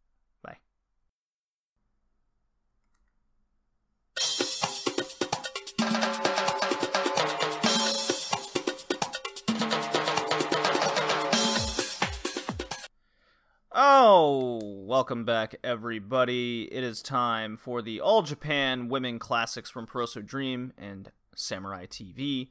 We are up to episode 7, moving right along. Uh, and this particular classics episode from the All Japan Women was from 1985, the August 22nd show, AJW Summer Night Festival in Budokan. Venue, Nippon Budokan. Um, got the whole card besides the dark match. And what a card this was. This was like when you look at Stardom and you see like a Korakuen Hall show or uh, a big Shinkiba show, Nagoya, you know, whatever, wherever it might be. Uh, this is the kind of card you will see, uh, with the exception of in Stardom, you get a lot of tags and and trios matches. Uh, in this case, uh, we got a big time tag match, two big singles matches, and uh, an undercard match.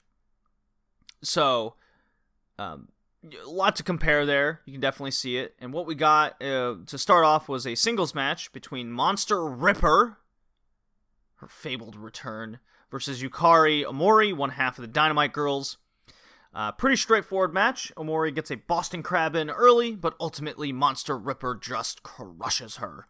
Big leg drop to the back of her head looked devastating. A big running splash just kind of falls on her and locks in. I think it was a Kimura lock of some kind. It was kind of hard to tell from the camera angle.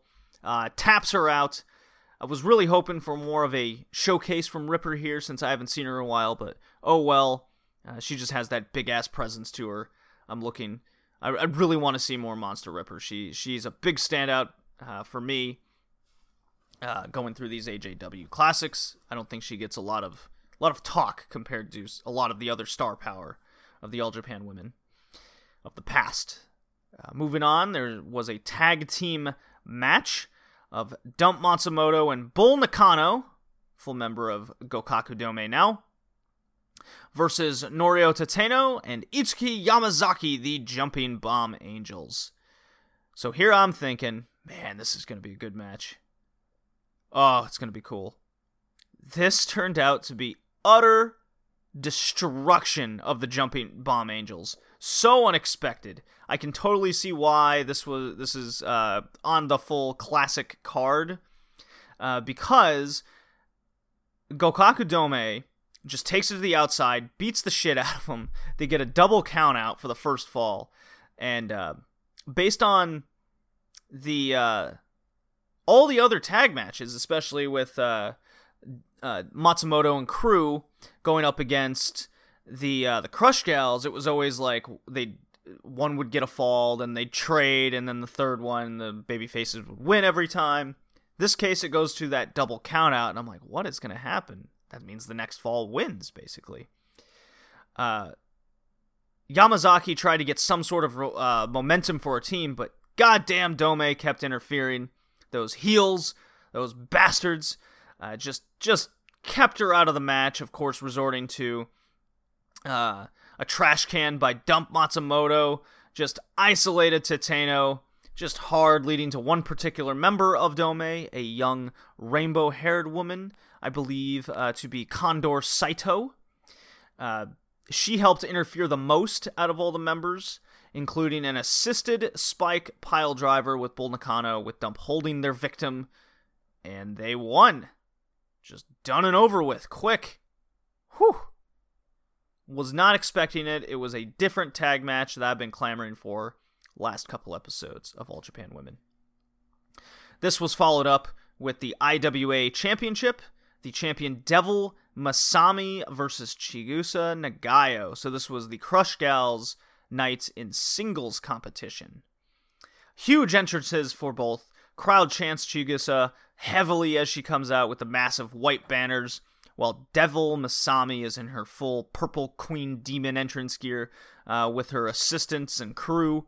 Felt like true stars here. It's a slower match with lots of mat work with Chigusa gaining control, as she should in this situation with her background and the way she wrestles. Masami does escape to the outside, but then Chigusa shockingly does a suicide dive and the crowd ignites. Masami with her team around her as she swishes her mouth of blood now and spits in the bucket. She gets a devilish smile on her face she get, grabs a metal rod and thinks about taking it into the ring as she gets up on the apron. She second she gives it second thought as Chigusa's Chiga says in the ring, egging her on, saying like "Bring it, bitch" kind of situation. I don't know. I don't know what she was actually saying, but like to think she was swearing. Uh, Masami decides to hand the rod back, and she she she Devil Masami's character is just so good. Uh, her what she does is she her hair's like in front of her face. She just pulls it back, cocks her head, and she just gets this devilish looking evil look on her. And from that point, it turns into kind of like this shoot fight, right? It looked like a a, a, a, boxing match straight out of Rocky, except there was also kicks involved. They're just going back and they're they're kind of going in and out, in and out. They're floating around the ring like a butterfly. Uh, Chigusa's g- given high kicks. She's fainting with the other leg. She's trying to punch her. Masami does a crazy combo at one point as she fights back and just like left, right to the middle. That gets uh, Chigusa's arms down, and then she just clocks her real hard, and Chigusa falls to the mat. Just looks like a devastating combo. Uh, I've, I've, I can't say I've seen very many matches like this. Uh, it was so different, and they pulled it off just amazingly well. Uh, so yeah, Masami does that crazy combo, just clocks Chigusa, busts her nose straight open, so actually got her. Chigusa eventually gets back up, knocks Masami down with a huge head kick after a big faint knee. Uh, but then she goes down as well, so it's kind of like a fighting spirit situation. Um, she's crawling around on the ring with her legs, so her equilibrium's totally off. Masami's just knocked down. She's laying on her back. Both can't reach their feet before the 10 count. What a fun match. Uh, the match apparently went for 36 minutes in total. This particular version of the All Japan Women Classics was cut down to about half that. Uh, and I felt like I didn't miss a thing, so the production was was quite on the point with that one. So I imagine it would it would have had a lot more character work, a lot more blocking, um, and to my surprise, it was kind of a 50-50 of that because I did find the full 36 minutes. I ended up watching the whole thing again, and even at 36 minutes, this match just it was it was it it felt like a kickboxing, judo, all kinds of different matches. It felt like a shoot fight so very cool stuff. Devil Masami, hell yeah, I wanted to see more of her as well. Uh, and this was a this was a great match versus Chigusa Nagayo.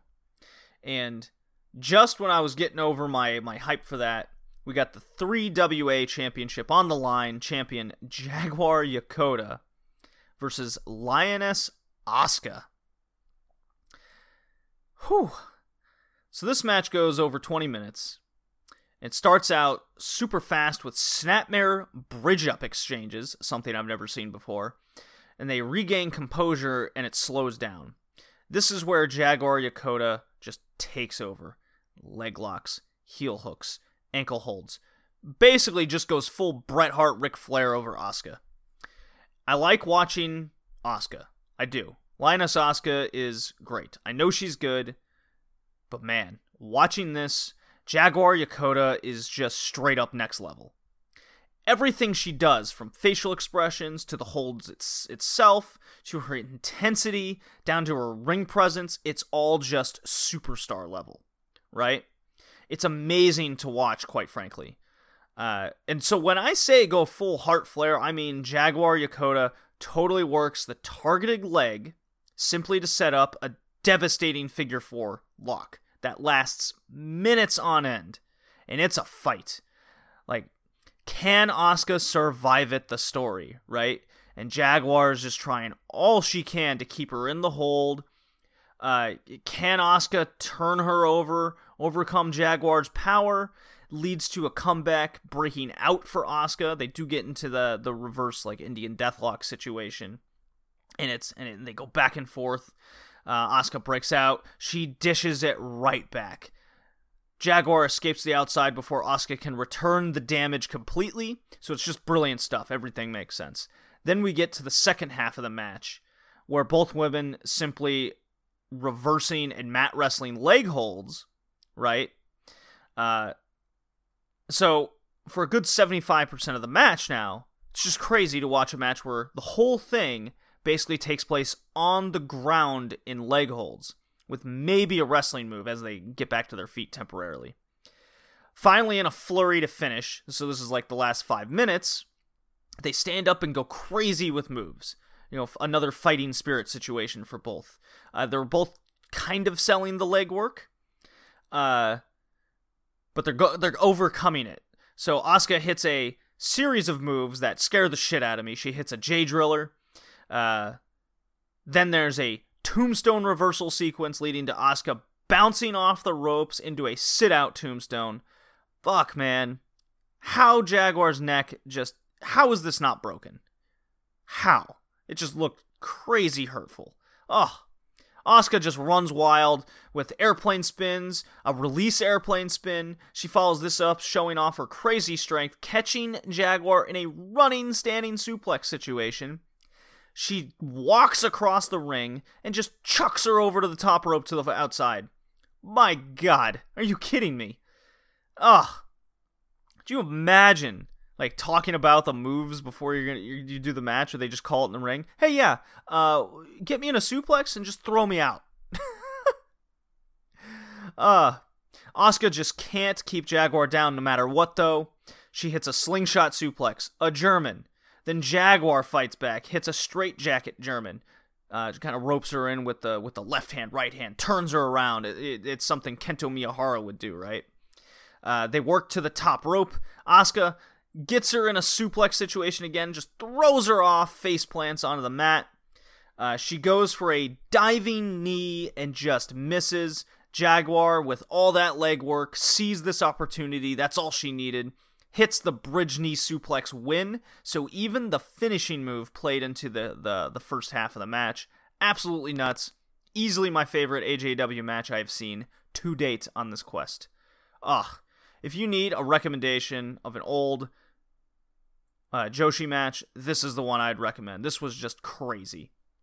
Uh, never, I'd never seen anything remotely like this match unless I compare it to a 1970s Flair match. Just nonsense. So good.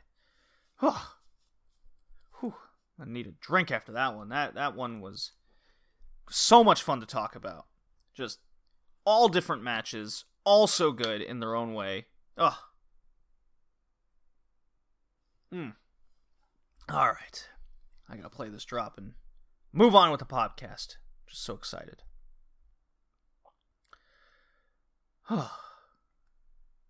R E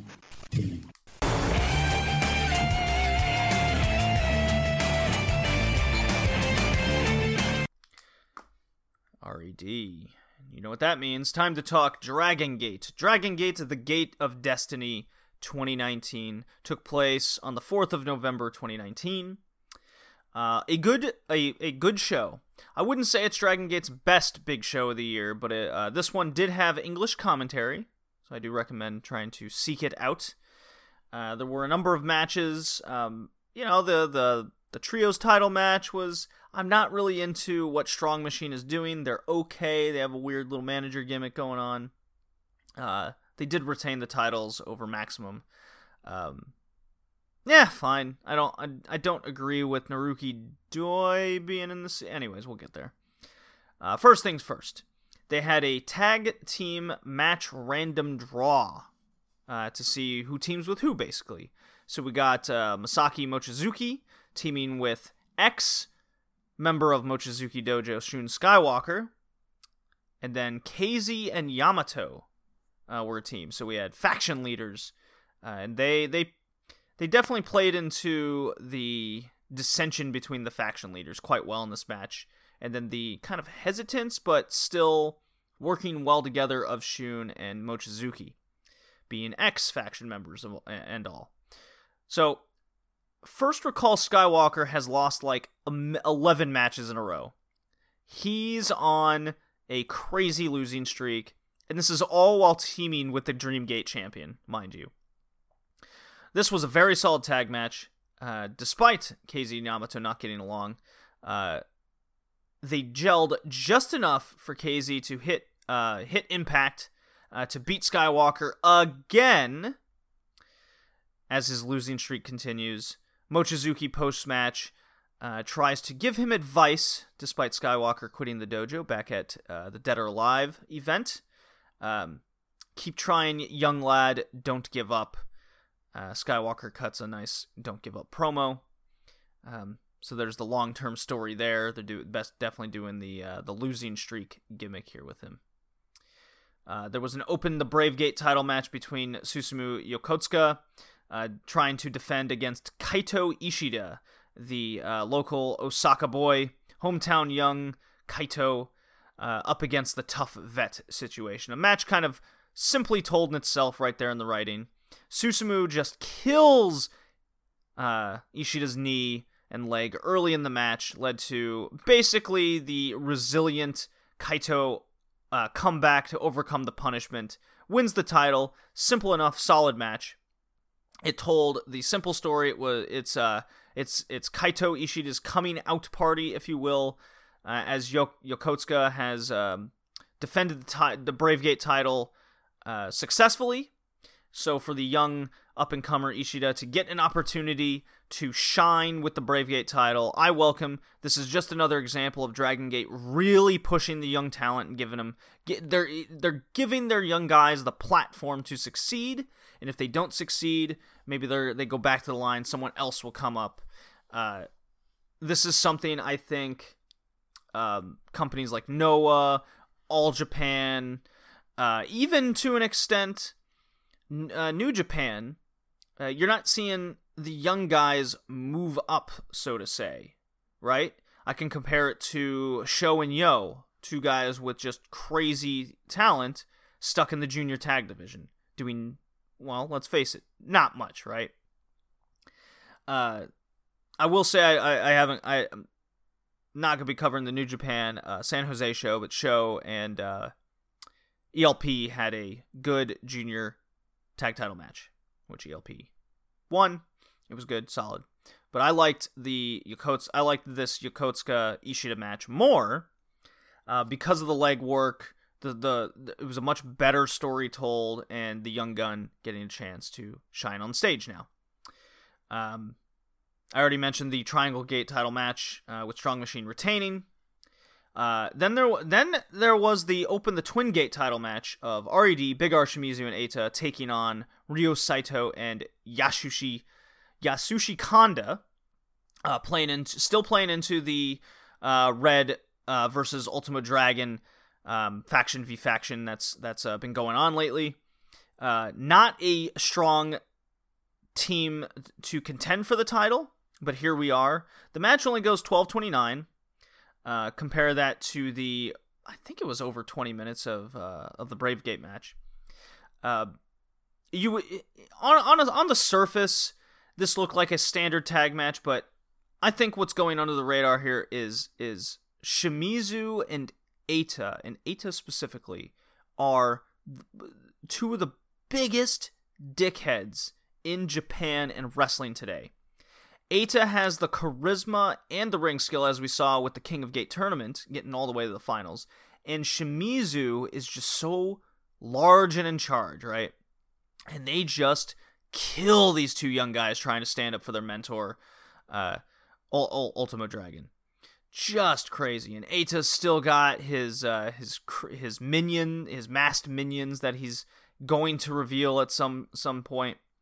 Uh, they do everything in their can to just beat these guys down. I did like the finish of the the punt in the nuts uh, off the distraction from from the masked figure and just rolls him up and Eita's just ah ha ha ha situation. It is this is something you would see in New Japan, but on at an event like this, Gate of Destiny, was it the right place? See, I I would argue that you would have this twin gate match at a at a uh, one of the Road Two shows, let's call it, one of their more house shows, uh, and lead to stronger contenders at the Gate of Destiny. So perhaps perhaps they could have booked this better in the storyline, but in a vacuum, I quite liked this match. It was short, it didn't overstay its welcome, and that led into the main event.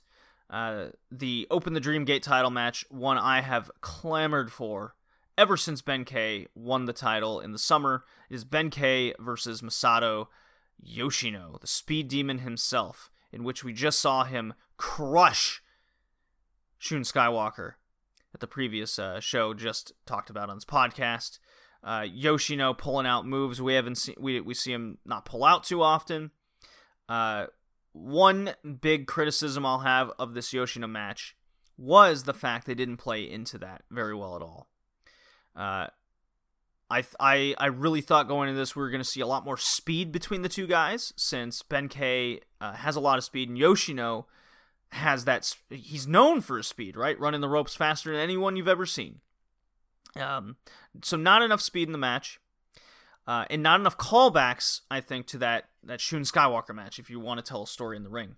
What they did tell was Ben K overcoming Yoshino's kind of presence. And what I like about Dragon Gate on these shows is, uh, um, so Yoshino and Ben K had a singles match last year, in which the roles were reversed. Yoshino was champion, Ben K was challenging, and uh, Yoshino comes out on top. Right now, now Ben is the champion and Yoshino's here, and they show the previous bout at intermission, so to say. Right, so you have you have a match to compare uh, to their match prior and uh, when you see that, you definitely see a strategy of sorts from how the two operate in the ring. And uh, this wasn't as I'm de- it's de- it definitely wasn't as good as the Mochizuki match between Ben K. Uh, because there was a lot of uh, earlier work going on. Mochizuki is much more technical based. He's much more old school in that. And Yoshino's uh, trying to do some more high flying. So it was a much more dyna- different dynamic to it. It goes 21 45. And Ben K, uh, in the finish, uh, they both run the ropes really fast. And then Ben K hits a spear over. So we have three straight defenses here in which Ben K has won with a different move, uh, which is really interesting. Got the we got the um, Ben K bomb, uh, which is his main one. You got the headbutt from the Mochizuki match. Now you have the spear. So Ben K uh, getting over with three uh, three huge veterans of Dragon Gate, uh, winning each match with a different move is a real good story. Post match, Naruki Doi comes out, uh, and he challenges Ben K. And from the house shows uh, I've been keeping up with, uh, you know, they've had their tag matches in Naruki, Naruki Doi. They've had um, a no contest finish. Uh, Naruki Doi getting the pin over Shun Skywalker, uh, et cetera, et cetera. It goes on from there. So, very, so another veteran has stepped up to try and put down the young gun. Uh, let's see what happens there. I think Ben K is going to hold this title for at least two or three more defenses and see who rises up to the occasion. Uh, I'm thinking KZ is going to take this title off Ben K. And I would love to see a KZ run personally. On to stardom. Oh, yeah. Here we go.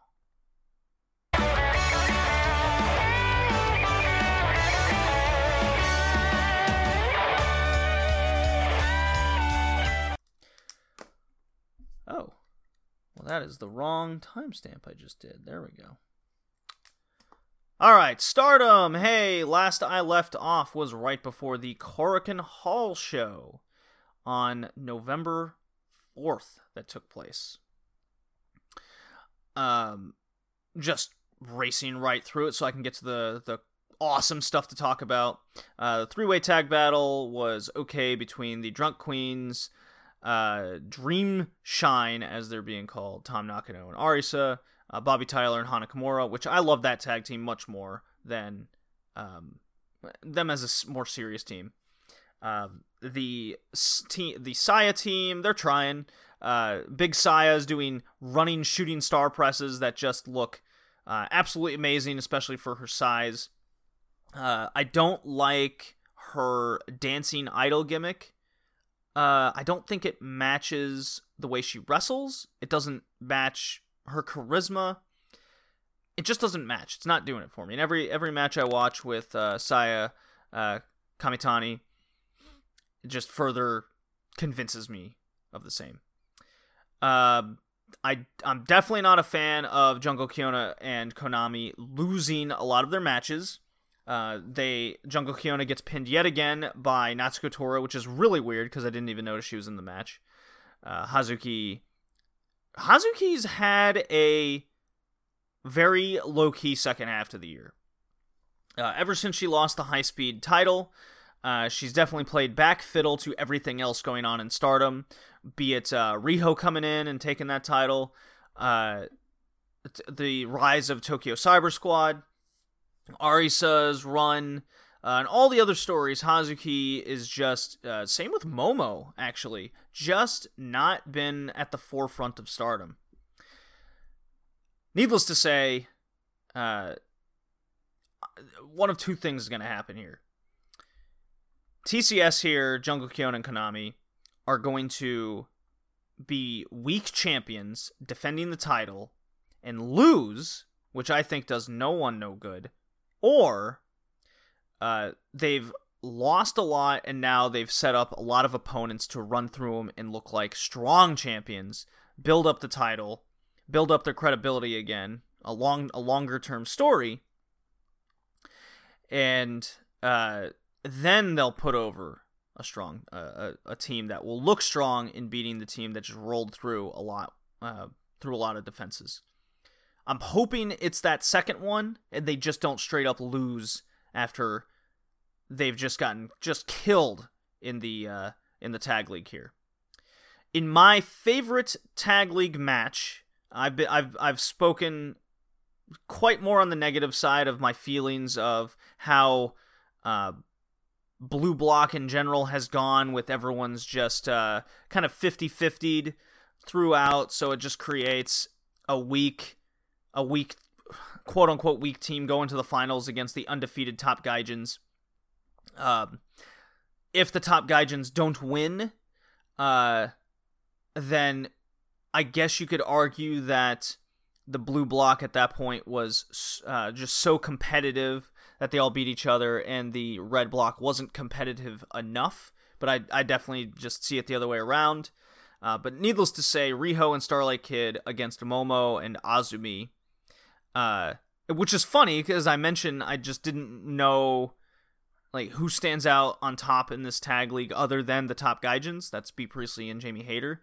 There's a promo that Starlight Kid and Riho cut before this match. They go, I don't know where we stand in the tournament. Can we still win? And they just look at each other going, I don't know. And then Momo and Azumi just go, let's do our best. And they just run away. So, but that, le- needless to say, uh, this was my favorite tag match of the tournament. Um, I guess you could say that the, I think it was the Mayu and her Yankee partner against Riho and Starlight was the second best match. I, th- I think. I think you could say that. But I really like the dynamic between here because on one side you have Azumi and Starlight, who have amazing chemistry together. And on the other side, you have Riho and Momo, which is very interesting because Momo is the, well, a stardom grad uh, at the top of the card, and Riho's the Gatoh grad at the top of the card there. And she's the high speed and AEW champion. Uh, so the 1v1s here were very good. And uh, the the dynamic between Starlight and Riho just work because they they have very similar move set. Besides uh, Starlight doing more of the lucha maneuvers, uh, while Riho does, I guess you could say, uh, uh, the the the Tokyo Joshi maneuvers where it's a, it's a lot more. It doesn't look as smooth, right? But a lot of uh, so. Riho does a lot more knees and and running maneuvers while Momo stands and does the kicks. So they're how they interacted was was very different and a lot of this new blood we're seeing in stardom uh, you could you could bring this back to Jamie Hayter coming in from the UK, Bea Priestley, uh, Riho, uh, the eventual Giulia, who's uh, officially coming uh, when Bushiroad takes over on December first. She's coming in. Andras Miyagi from from um, Sendai. You have a lot more styles diversifying uh, the Stardom portfolio, if you will, uh, which is going to be really cool heading into t- 2020. And th- th- that's what Riho brings to Stardom here, and I de- we definitely saw it in this match. It was qu- quite cool. This is my favorite match of the uh, entire tournament. So, uh, on to Arisa taking on Jamie Hayter for the white belt.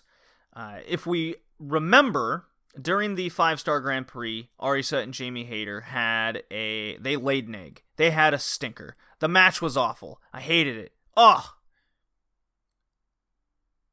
So in this match, they killed it. Oh, it was so much better. I was so excited. Oh my god. Arisa is I mean, it starts out just fantastic, right? Arisa's getting the streamer, she's doing her big pose. Jamie Hayter just fucking tackles her right through the streamers. It's it's a great image. Uh beats her up and they proceed to have a fight, right? Uh, J- Jamie's uh, ducking in and out of the kicks, but on the third kick, Arisa hook kicks her, bang, Osprey style. You know, uh, Jamie Hayter's doing her power moves, putting Arisa down. They're grabbing each other's hair, very reminiscent to the Haz- Hazuki match, which I really loved, by the way. It's uh, definitely one of my top Joshi matches of the year, women's matches of the year. Uh, so I saw a lot of that in this. They're chopping each other. And then finally, Arisa does come back, hits a freaking Oz cutter from the corner. There's a lot of that going around. Keeps it in, Brazilian kick, just cracks her. Jamie Hayter goes down, uh, but it wasn't enough. Gets her again uh, with the blackout knee. Oh my god, I'm trying to remember the finish now. Uh, yeah, she she uh, yes, that is she runs the ropes and gets her with a second blackout knee and just cracks her, and that keeps her down. Um, so she gets on the mic, she celebrates. Uh, no challenger, I believe, after this match. Now that I think about it. Ooh. Oh, of course. Now I know why. On to the red belt, the one, the World of Stardom title. Bea Priestley defending against Mayu Iwatani. Uh, with Bushiroad, everyone kind of expected Mayu to win with the two-year-long journey. Uh, this match, I, I, I, I went on a rant on uh, Jay's podcast, Smack It Down, with JPQ was there as a guest as well. How we went we went on about the Emi Sakura Riho match. Uh, we talked about the Bea Priestley run. How um, spoiler Bea Priestley does lose the title to Mayu Iwatani. Uh, how Bea Priestley's run when she initially got the title, people hated it, and then by the end of it all, people are giving her standing ovations, saying they respect her. Great job. Uh, really just shows how much Bea Priestley has improved and changed the mind of the masses, if you will. Uh, this match I quite loved because of uh, a major, a big factor of as the match went on. Yes, things got sloppy, but I don't know. It just worked. It made it feel more real. Uh, it played into the exhaustion levels of the opponents quite well. Uh, there was a real scary bump where it looks like Mayu Iwatani is going to do a Frankensteiner from the top rope, in which Bea Priestley is supposed to catch her and do a sort of power bomb. Uh, seen it a number of times uh, through various promotions, various different wrestlers. Well, what ends up happening is uh, Bea Priestley's back foot slips off the turnbuckle, and no one panics.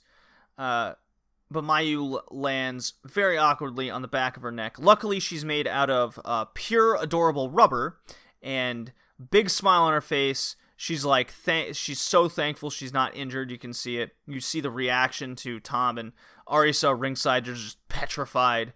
Uh, and there was a there was another move later in the match where she lands on her neck again. Uh, but that was more Mayu's just rubberness kind of kicking in. Uh, so this this uh, roughness, if you will, uh, really played to a realism of the match, and it really got you kind of empathizing with with Mayu more and more as the match went on. Uh, to the point where when she finally does uh, win the match, you just go, oh, it's like a big sigh of relief because you think f- throughout that she's only had one title reign. It lasted for uh, for like a, a bowl of soup because she got she had to drop it to injury. And she, in her post-match promo, she even goes, "Ah, I was afraid I was injured there again, and it was gonna, it was gonna happen again." Um, you see Tam just tackle her in happiness. Arisa's all excited. Uh, they have a promo together afterwards where they're doing, they, they, they really want to do the, uh, the title v title situation, just like in New Japan. Uh, there's been talk of an IWGP uh, Stardom title. I would love a new design of a Stardom title. Uh, keep the white belt the same. I think that needs to stay uh, true to, to Stardom. Uh, I don't mind the idea of an IWGP Stardom title at all. Uh, I think you can make it look like the New Japan title, but you've got to keep the red strap. You know, got to do that. I think that's the most important part. Maybe the uh, nameplates on the side are stars uh, as well. I, th- I think uh, you got to play into the history. So, uh, fantastic match, a little rough, uh, but I think it played into the uh, the empathy and story more. Uh, Bea Priestley just killed it. I thought in this match, uh, she definitely played played a heel, um, which is lacking in the Joshi scene in general. There, there's a lot of comedy characters like Maki Ito, who's a heel but you laugh. Uh, that's the same with Oedo Tai. They're heels but you laugh. Queen's Quest are just super competitive, serious people. Bea Priestley and Jamie Hayter. Jamie Hayter, in particular, is a great heel in Stardom. Maybe she plays up to the whole, you know, yelling at the crowd and playing to the word, doing wordplay a little too much. But uh, Bea Priestley being a cocky uh, Queen's Quest heel, kind of taking over an Io Shirai kind of role in a lot of ways with her with her charisma. Um, really got Mayu I think really helped to get Mayu over even more. So this was very nice. And then just quickly, uh, there was an Osaka show. I will not get to the Nagoya show. That missed the cutoff date for the podcast. So the, the Nagoya show has the finish of the Tag League Finals on that uh, with a couple more matches. So just going to have to wait till next time, boys. Uh, the Osaka Day show, I quite liked Azumi versus Jungle Kyona. Jungle Kyona gets the win. Uh, Starlight Kid against Momo. Momo gets the win there. So good little singles matches. Don't get a don't get a lot of that. I believe that's the first time Starlight and Momo faced each other. Actually, yeah. Uh, Jungle Kyona, I do, I do want to mention, uh, did cut a funny little just simple promo where she puts her hands together and she, she says she's gonna eat Azumi sushi. It was really funny. Um, Hana Kimura and Death Yamasan uh, or Death Hanasan. Uh, they're really playing up to the whole death gimmick. Uh, yeah, I mean they're a comedy team. Their their finisher is very weak, where Hana just kicks kicks her opponent into the death roll, if you will. Uh, the Arisa and Tam tandem has been definitely the big highlight of the tournament, just because of their personalities. Let's call it together. You have uh, a moment in the back where Tam and Arisa are putting on makeup, and Arisa kind of goes, "Ah, I, I, forgot to put on eyeliner," and Tam Tam just goes, um, "I think it's like, uh, ah, you don't need it. You're cute the way you are," just like sarcastically, and Arisa goes to mess up her makeup, and she's like, "Ah, you'll you can, I'll still be more cute than you." Ha ha ha ha. Uh, they, they cut a uh, they cut another promo where where where Tam goes, uh, "How am I gonna get along with this person I hate?" Where will it take us? And Aris is like, ah, come on, you, st- you still really like me. I know you do, like deep down inside. And Tam's awkward pause. Yeah, right. Situation. Even in their matches, even in the uh, the match here, Natsu against uh, Martina the Drunk Queens, uh, doing their comedy shtick. Um, you know, they're like booting each other and trying to power slam each other on their opponents. Uh, they're winning matches more or less. You know, they're kind, they're they're in the blue block, so it's so it's 50-50 uh, for a lot of the teams. Um, and then uh, yeah, you had the Mayu Saki against uh, Hazuki handicap match in the main event. You know, is what it is. Uh, just not just that this. It was fine. Just move on. I'll just keep it at that. It's simple enough. Uh, Jamie Hayter faced off against Saya Iida, just kind of kicked the shit out of her. Huge height disadvantage there. Uh, Konami Saya uh, Kamitani singles match was very interesting. This is where Saya pulls off a shooting star press, just makes you go, "Excuse me." Um, trios match, move on. Uh, and Tam getting out of getting out a win. I think it's four in a row, so they're definitely the favorite heading into Blue Block. Uh, uh, at this point. I don't really see anyone else winning Blue Block at this point. Uh, I don't know how, but I've stayed away from the tag league uh, results, uh, but it's definitely looking like um, Top Gaijins against Arisa Tam. I don't see how anyone else from Blue Block is going to come out at this point, not with the momentum Arisa and Tam are having. Uh, Death Hanasan and uh, Death Yamasan against the Drunk Queens was a comedy match. Uh, really funny seeing Martina scared of death, if you will. And then, of course, I don't know why, in the main event, it's Momo and Azumi against Hazuki handicap match. And it's like the same thing. Hazuki runs wild. Natsuko hits four moves, and then the match ends. Like, ugh. I just don't like it. So, um, Nagoya. Uh, well, Death and uh, you know, uh, the Death Squad uh, against Tam and Arisa are gonna be the finals. I don't see. I as a comedy act, I can't take Hana and Death seriously to get to the finals uh, to go against Top Gaijin. Not when the big babyface group of Arisa and Tam are on the run, right? So, Top Gaijins against Tam and Arisa, I'm assuming. So you have the big heel undefeated team against the big babyface underdogs that came back and won like four or five in a row to win the block. So again, that definitely plays into the two scenarios of either top gaijins run wild and roll through the tag champions, right? They win the tag titles. Or you have Tam and Arisa overcome the big heel group, good feel good story. Could easily see that as well. Uh, but then when they get to the tag title match, would they win the title? That's a that's a much tougher scenario to predict. So could, I could see Tam and Arisa winning uh just for that tougher prediction of can they can they beat Jungle and Konami?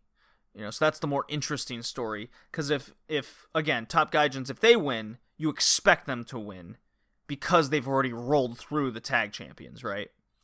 Uh, so for the more interesting story, probably assume that Tam and Arisa are going to win, and then you know what? I'm gonna say they don't win the tag titles because the the longer story is then TCS have a line of opponents uh, to face off to build up their cred again.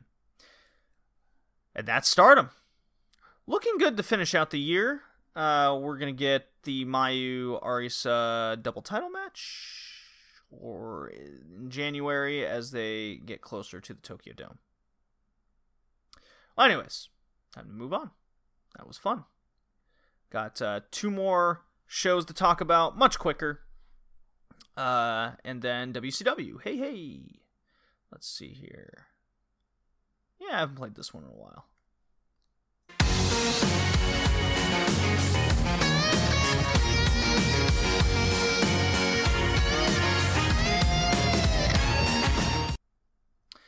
Yeah, Tyler Bates from Progress. Let's play the Progress one. All right. Progress Chapter 97 Sex Robots Will Eventually Be Capable of Murder. I think we can all agree that's the best title of any wrestling show ever. Uh, we start out the show with Mark. Ah, well, we have our stick with uh, with um, Smallman as usual. Uh, Mark Andrews with Eddie Dennis defeats Connor Mills in a 10 minute match. Very simple. Uh, the big story here, I criticized Chapter 96 for having no story with Eddie Dennis uh, coming out of it. 97, at least we have a path set because Eddie Dennis uh, cuts a promo, talks shit on Mark Andrews, talks shit on David Starr, talks shit on the promotion. You know, he does his thing. David Starr comes out and he's furious. Ah, you talk a lot of shit when I'm not here, but I'm here now. Situation.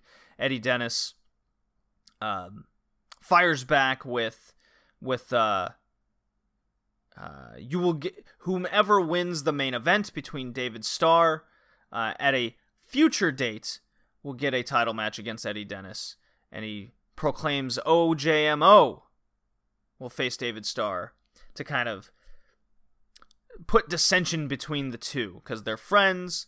David Starr is the one that got OJMO in the uh, Natural Progression series. That's who, whom he picked. Uh, so there's story there. Uh, so Eddie Dennis playing the card. I really like the line of David Starr saying your your uh, your handlers say you can't wrestle, referencing WWE, saying Eddie Dennis can't wrestle. Uh, wondering how that's going to play there. So at least we have a path of Eddie Dennis versus um, probably David Starr as we go through the night. Uh, tag team match, Pretty Deadly defeats Jordan Bleeks and Sid Scala in a 14 minute match. I think it overstayed its welcome. Uh, went too long. Moving on. We have uh, the second match, the return bout of Cara Noir versus Ilya Dragunov. This match went 16 minutes, and they played more character work. Uh, they start they start off hot as they did before, and then they're staring at each other. They're like uh, hitting a move, standing up behind him, looking like Cara Noir does does his uh, his uh, his uh, opera stance kind of situation. He does a move. Dragunov pops up from behind, from behind, looking just fury like his his intensity eyes situation. Uh, there's there's more character work uh, after a few more moves, so you could say that they kind of overindulged in each other. But I think a lot of character work like this is missing in, in wrestling uh, today. So this was uh, breath of fresh air. I haven't seen uh, too many matches like this uh, in the last couple years. Cara licking his face. Dragunov's licking his hand after some chops, chops and kicks, because Cara Noir wrestles without shoes on. this was a uh, a great return bout. Now, I was critical before because Dragunov beat Cara Noir, and I was afraid, okay, two things could happen. Dragunov wins, and you go, okay, well, who does that help? Dragunov has no path to the title. They're not doing anything.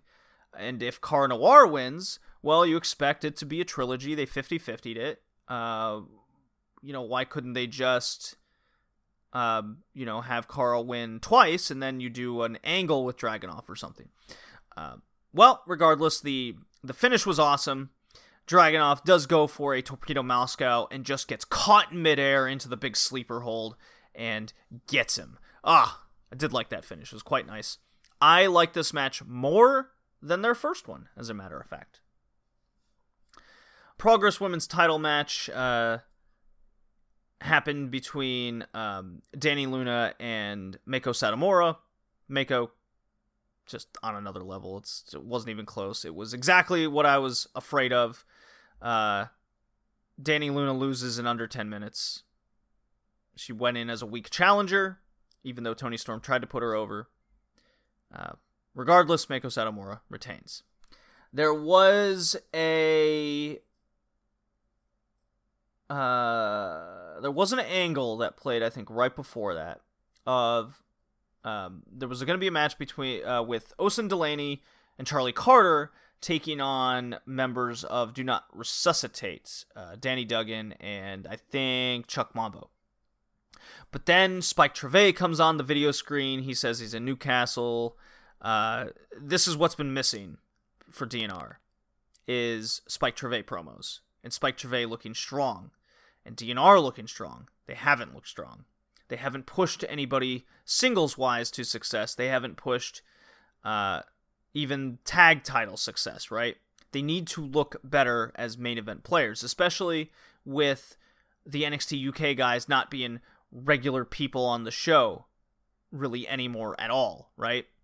So you need to push DNR. Uh, well, what ends up happening is Spike Trivet says uh, he, you know, he's got more members, Pretty Deadly hit the ring from behind, uh, and all of DNR minus Spike Trivet beat the hell out of Delaney and Carter, uh, and then we move on. So DNR is looking to be a huge faction going forward.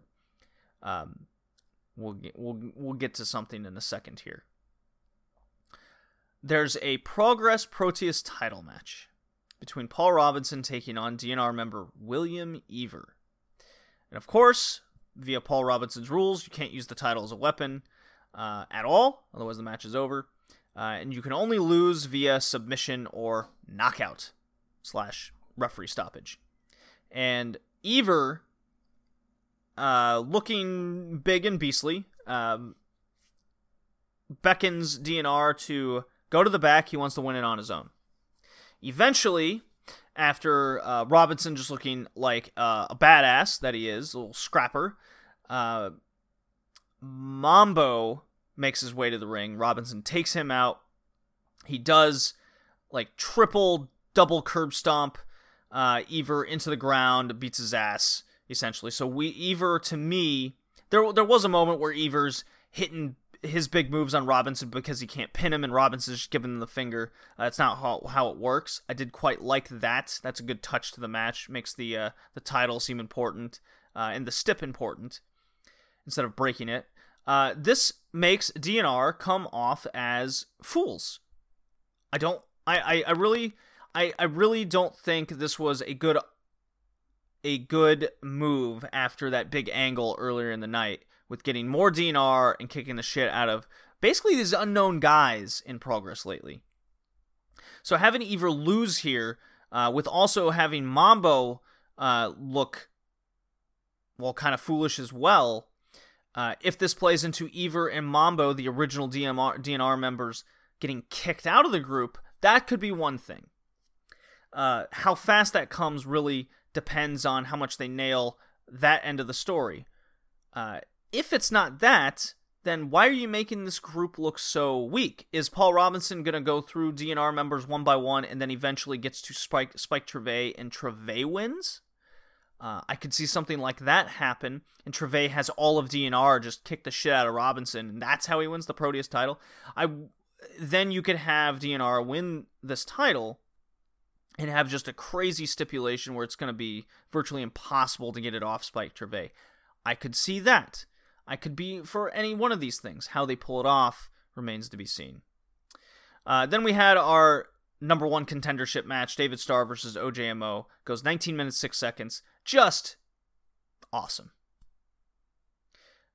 Uh, OJMO just doing his Michael Oku thing, flipping over the top rope, uh, doing the half Boston crab, the half crab.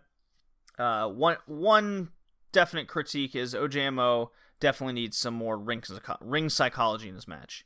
Right? He has charisma, but it's not playing into his ring game, as well as he's just doing moves still. While on the David Starr side, he's definitely being over reliant on the uh, big lariat uh, Stan Stan Hansen um, lately.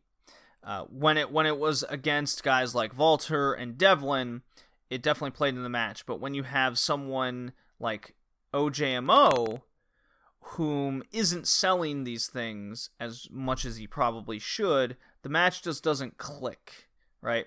So athletically and uh, pace wise, it was quite good.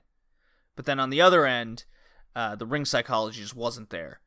Um, but it was a good match. David Starr wins. Uh, they they have they have their moment together. You know the the, the friends, and um, the match goes off the air. I wonder if this is going to lead to something at unboxing. I believe there's a there's two more shows before that uh, to finish off the year. So we'll see what 98 99 bring heading into chapter 100. That will lead into uh, the last one before WCW. Doo-doo-doo.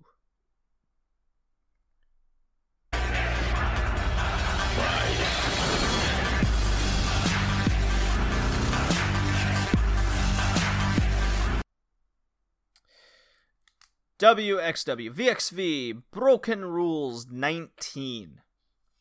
Uh you know, I love WXW, but sometimes you can tell they're trying really hard to get a lot of their young guys over, bringing in new new blood uh, to make up for a lot of the missing depth and talent. Uh, who's ready, who's not. Uh, they have stories. They all make sense in the world. Uh, how are they playing into it all? Is it su- successful? It's it's tough to watch a promotion struggle to have drawing talent, right? And this was a definite this was a show that was extremely evident of such such struggles.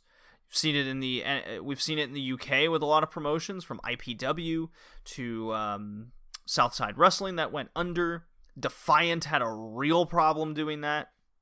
So I'm, I'm quite I'm, I'm definitely quite worried after seeing Broken Rules, which is one of uh, their their marquee shows. Not the bi- the biggest marquee shows, but nonetheless, it's it's more of their kind of extreme rules or uh, uh, pay per view. Uh, Mike Bailey defeats Julian Pace in uh, nine minutes. Um, he does do Mike Bailey does do a crazy uh, mid rope springboard moonsault to the outside floor uh, move, which was quite quite quite crazy, I will say. Uh, there was a tag team match of JAA, Absolute Andy and Skillet defeating Avalanche and the Rotation in a nice little 12 minute match. The story is still Absolute Andy wants uh, to become a Triple Crown champion of WXW. Avalanche has the shotgun title, it's the only one he's never held. Uh, Andy and Skillet run wild. They take Avalanche out of the equation, and for some reason, Skillet pins the rotation instead of Andy in this situation. So I don't know how that plays. But I've seen on a Road 2, Andy gets the title match against Avalanche and lost. So this is where I'm a little bit lost in this situation. Uh, the Alexander James no DQ match against Jurn Simmons took place. Uh, was a little long, 15 plus minutes. Uh, do the big kendo stick spots with Jurn. Jurn Simmons as a babyface. Ooh, it's kind of tough he's he's doing the badass thing going on. So I'm I'm mm, I don't know, but uh, Alexander James only wins via the help of Tyler Colton, the Canadian Hercules from Smash Wrestling.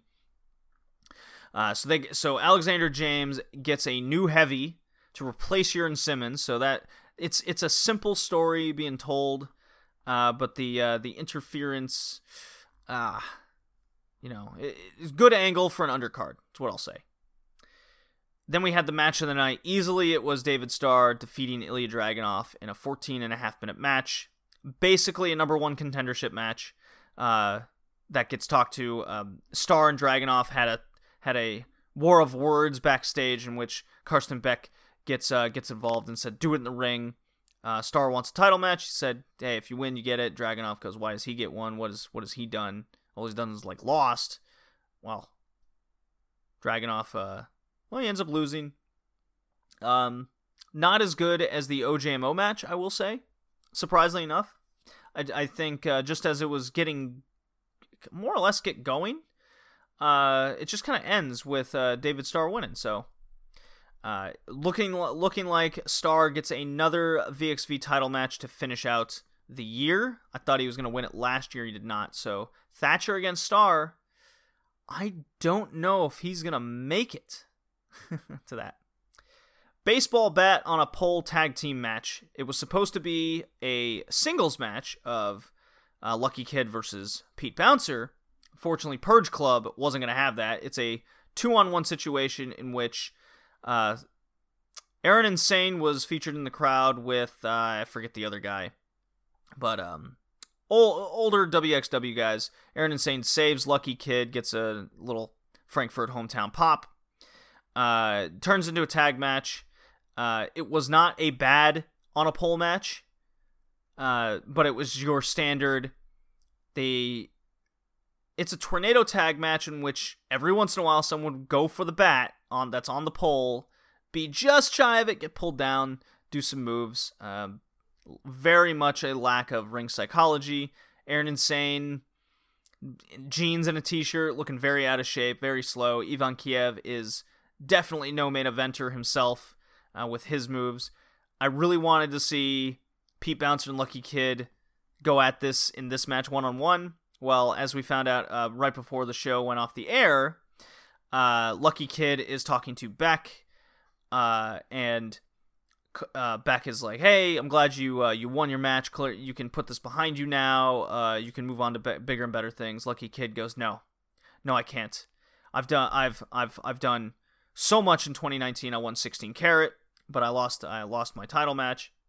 I've been going internationally. I went to NXT UK, had a match there. He's he's done I think no Ring of Honor. He's done Ring of Honor, but he hasn't been able to accomplish what he has in WXW because of what happened with Rise and Pete Bouncer specifically. And he knows Pete is just to say, "Ah, you didn't beat you didn't beat me 1v1. You needed help. You can't beat me by yourself." So, uh, in storyline, it makes perfect sense. I wanted to see the 1v1 match. They've built it up well. Uh, we didn't get a conclusive finish to the story here. Uh, this makes sense. I like it. So, again, you can tell WXW is being uh, consistent with their storylines, with the exception of the Andy already facing Avalanche on a Road 2 show, right? But they're continuing the story. He still wants the shotgun title, right? And he's still adamant about it. Uh, so everything makes sense in, in, in the promotion. They just don't have the star power. Uh, there was a singles match that wasn't very good. It was Little Miss Roxy losing to Sky Smith- Smithson, so two British chicks going at each other. Uh, and then the uh, there was a tag title TLC match. Pretty Bastards, the tag champions, uh, taking on Arrows of Hungary. And I thought this was gonna. The, the match went 20 minutes. They did a nice little pre-match promo of the Arrows of Hungary saying that they are hardcore specialists. And because they got screwed with the formation of the new stable uh, at the previous show, uh, they're gonna they're you're coming into their yard and they're gonna win. Well, the pretty bastards go into their yard and they beat the Arrows of Hungary. So this, at the very least, after 20 minutes, at the end of the day, proved to me that the pretty bastards are a legit tag team, right? Uh, and then after the show, they they meet with Julian Pace in the back, and they're saying, "Look, yes, we took we took out uh, your tag partner to get into tag league, right? We our backs were against the wall, our contracts were on the line. We had to do what we had to do. We don't regret it. But Julian, you know what? You find a partner, and we give you we we will do the right thing and give you a tag title match. That's what you want." Pace is pissed, gets on the phone, he calls somebody. So, uh, I wanted to see um, more of Bobby Guns and um, oh, Norman Harris. Uh, I, I really think they needed to make an appearance on the show in some kind and do an angle, whether that's uh, interfering against um, David Starr or um, interfering you know, maybe further beating down Jurn Simmons. I don't know. Something something should have happened on the show with with uh with Guns and Norman Harris. A promo even. Something. We need definitely needed an angle with the new group and we didn't get that. Uh I think on a road on one of the Road 2 shows, uh Guns and Harris are cutting promos there, so I kind of got to go out of my way uh, to find a lot of these. So we'll see what happens with WXW moving forward. I am looking forward to the path to 16 carat, see what uh, new blood they're bringing in and what stories they're going to tell along the way. Man, it's been it's been a rough year. Time to go to the last segment finally. Here we go.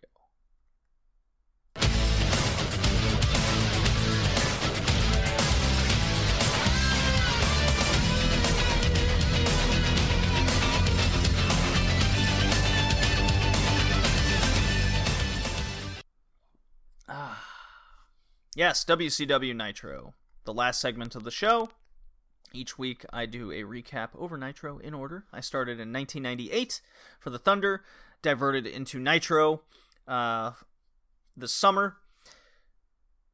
We are at WCW Nitro, August 31st, 1998, inside of two weeks from Fall Brawl, the War Games match from Miami, Florida this time, which is funny because AEW just announced they're doing a show, Bash the Beach, in Miami, Florida. So, funny timing.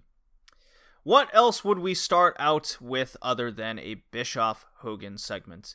Luckily, this was not a Bischoff Hogan packed show, you know, not three, four appearances this time around. But, anyways, I'm getting ahead of myself. Bischoff packs a concealed weapon tonight a pen he says as he takes a pen from his pocket. References Eddie Guerrero to wrestle again, while the Warrior will not. Of course, we have no idea about the Eddie and Bischoff situation other than the weird promo from Eddie two weeks ago back on Nitro. And then Hogan gets the mic. His voice did not cut out this time. Quite missed that. He announces his War Games partners as Bret Hart. Bit weird. Uh, Stevie Ray, the new member. What the fuck? I'm just so baffled by these two picks.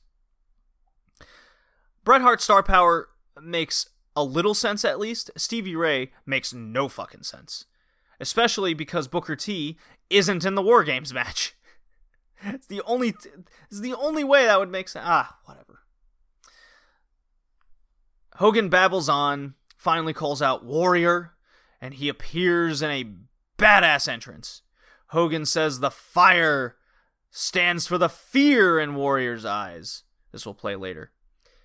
And sort of, sort of, we see the NWA, NWA, NWO slowly surrounding the ring as strobe lights blind the viewer. Yes, I will. I am not kidding. Strobe lights were very heavy, and I like if you if you got epilepsy. Oh my god, you poor guy. Warrior says, "Speak to me, warriors." As smoke envelops the ring, and then he just disappears before the NWO jumps him. That was weird. Disappeared. Hogan is pissed. His plan didn't work to take out Batman Warrior. Uh, Batman Warrior signal hits the rafters. So I guess this is kind of half cool, half dumb, half weird. I don't know what to make of it yet. Kind of like it, but I don't really. It's definitely strange.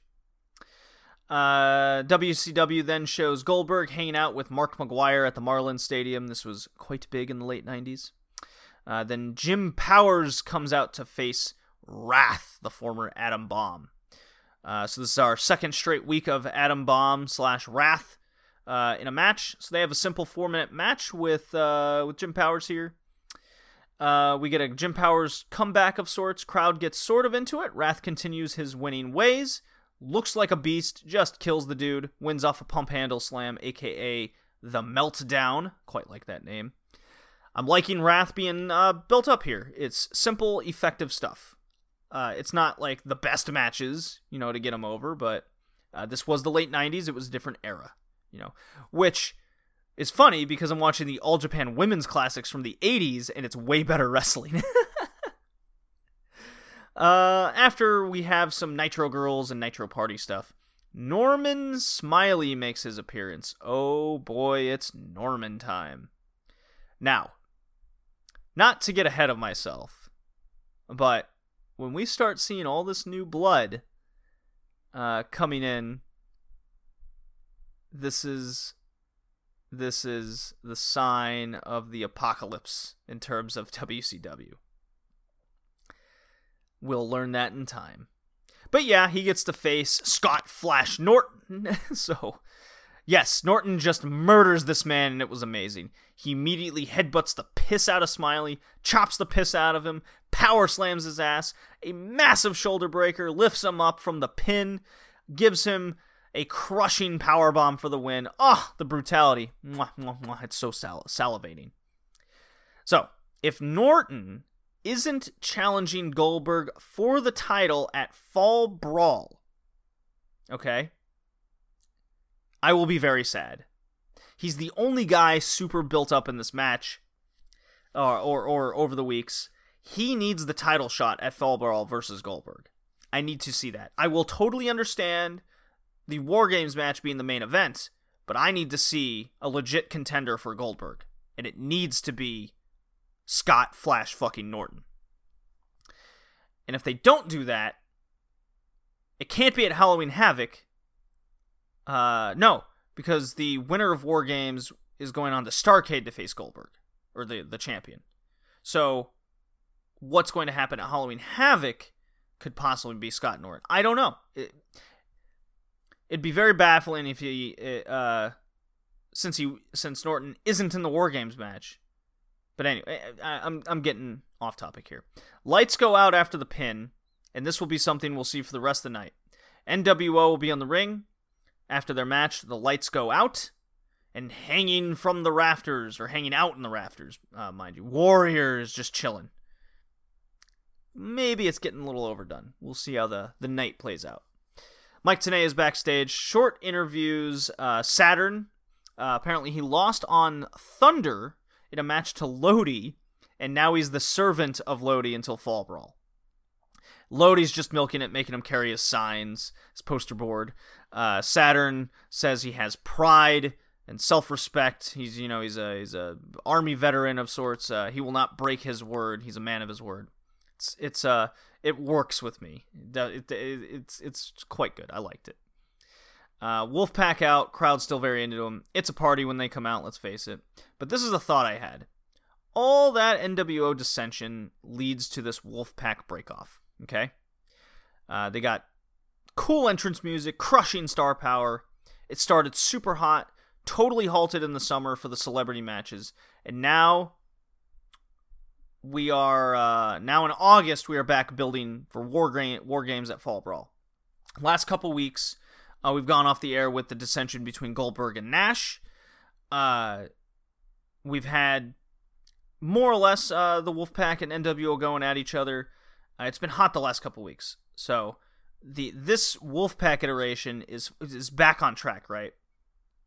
Uh, but the faction warfare losing the tag title and U.S. title, uh, I think it lost a bit of its luster essentially since they haven't like played it up at all.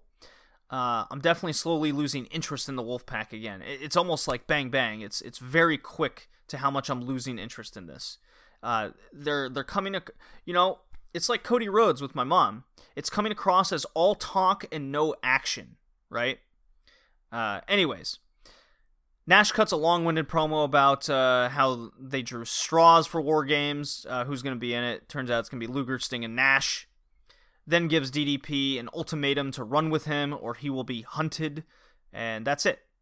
Uh, another ominous message from Nash again for the second straight week. Then we get a really cool segment. I'm a big fan of this one. This was great. Uh, very NWA esque. Uh, Schiavone is in the ring with JJ Dillon. And JJ beckons Arn Anderson to the ring. Anderson comes out, says he found some old footage. Then he plays this uh, old promo of Arn Anderson from like 1983 in Mid Atlantic Wrestling, talking about Ricky Steamboat, Magnum TA, and Dusty Rhodes. And Arn Anderson is just being awesome. He's got a full head of hair, a big hat on. He calls Steamboat. Uh, uh, he he he references all these guys to commercials. Steamboat is is a Hawaiian like car salesman. Uh, Magnum TA, that's he's better off with selling toothpaste. This is mid this is mid Atlantic. This is where men are. It's, it's really cool. Arn Anderson's impressed. And then JJ gets Mongo and Benoit to come down and try and convince Arn to reform the Horsemen officially with JJ's influence. Uh, so kind of corners him, right? And uh, Arn is torn and sad, right? Uh, commentary is just like, man, imagine to be Arn Anderson. used to be this just, especially with the promo, used to be this big shot kind of guy, big shot wrestler, the enforcer and the Horseman, and you had this injury and you can't wrestle anymore. Uh, and then Arn Anderson just looks at JJ as JJ kind of pulls him back in the ring. As Arn is, he goes, looks at JJ, why are you doing this to me? All the crowd wants is they're just chanting Flair. This came this came across as very emotional. Uh, JJ says one last time, Arn, kind of calls him out. I think you're afraid of all this, right? He's afraid to be in the ring and not wrestle, right? So as fans, we empathize with Arn because uh, we know he can't wrestle anymore and how tough it is to be in that ring. It's it's it was a very good pro. It was a very good segment. This was great. Um, we get a replay of the Weird Eddie promo. I don't know why. Nothing came of it of the night. It was very odd. Uh, Brian Adams with Vincent. Uh, Batman Warrior signal again with the Warrior in the rafters. Ooh, spooky. Uh, Zbyszko's on commentary saying he's trying to to lay down for Adams. Um, because uh, oh, I skipped over. Uh, commentary is is um, yeah. So oh my god, Brian Adams and Vincent is out. Uh, and Eddie Guerrero comes out. You get the bat signal. Adams facing Eddie Guerrero. Uh, so what we got here is bullshit. I got so flabbergasted with my notes. I'm all over the place. Eddie comes out and he lays down for Adams. At the very least, Adams is hesitant and wants to fight, but it just goes on and on and on. After like four minutes of just bullshit, he finally just puts his foot on Eddie. The crowd is deathly quiet. Ugh, like three people boo. Eddie tells Bischoff off on the mic, and that's it. Just an awful segment. What a horrid thing to follow up such a good segment. Ugh. Uh, we get a replay from Thunder of Ernest the Cat Miller being quote unquote legit uh, after he beat Disco Inferno. Uh, this time he faces Riggs of the Flock in not a good match, just all over the place. Cat wins via the spin kick, uh, bounces off the ropes, basically misses him. Gets on the mic, cuts a promo, calls himself a three time world karate champion. Uh, no one here can beat the cat. Okay, then, you know. Uh, get a we get a good sort of good mm, mm, i won't say good Konnan versus marty Jannetty. they have a standard okay match it lasts about nine minutes which is quite surprising it lasted that long uh, and it was weird because most of the match was Jannetty beating Konnan down and working him over uh, and after all that after all that work by Jannetty getting an okay match out of just non-movement Konnan. uh, all it took was one mid kick, a facebuster, hits the tequila sunrise, Konnan wins. I mean, it's not, it wasn't bad, but I definitely wouldn't call it good because Konnan didn't do shit. uh, Saturn's out, gets in the ring with Master Lodi. He's carrying all those signs. Kanyon and Raven get in the ring. Kanyon is full flock now. Uh, I guess he's just he's completely roped in. So I guess it works with the story. Raven then orders Lodi to order Saturn to that he can't hit Raven in Kanyon, right? But then, uh, so so uh, yeah, so Raven he he orders Lodi to tell Saturn he can't hit Raven in Kanyon. Then they proceed to mock Saturn awkwardly like children bullies you have pride and integrity. Yeah.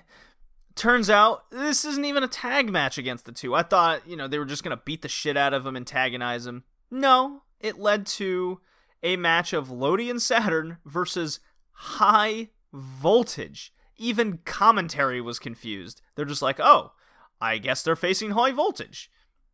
But they have a match, basically 2v1 against Saturn the whole time. Lots of power slams and suplexes all around.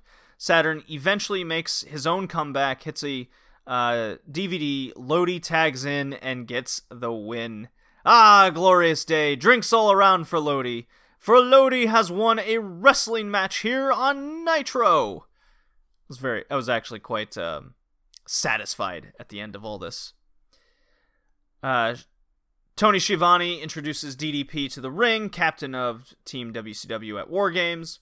DDP does his Hollywood scum Hogan shtick, introduces Piper to the ring. Piper cuts a very babyface promo for War Games, specifically calls out Bret Hart to see the kindness in his heart, and for some reason, Giants hit, Giant hits the ring and beats them both up. Okay. Then, for no reason, Giant gets cuffed after security surrounds him no idea what was the purpose of all this. uh, so Scott Steiner, looking jacked beyond reason, cuts a promo about him being a phenom with his quack doctor next uh, next to him, much like last week.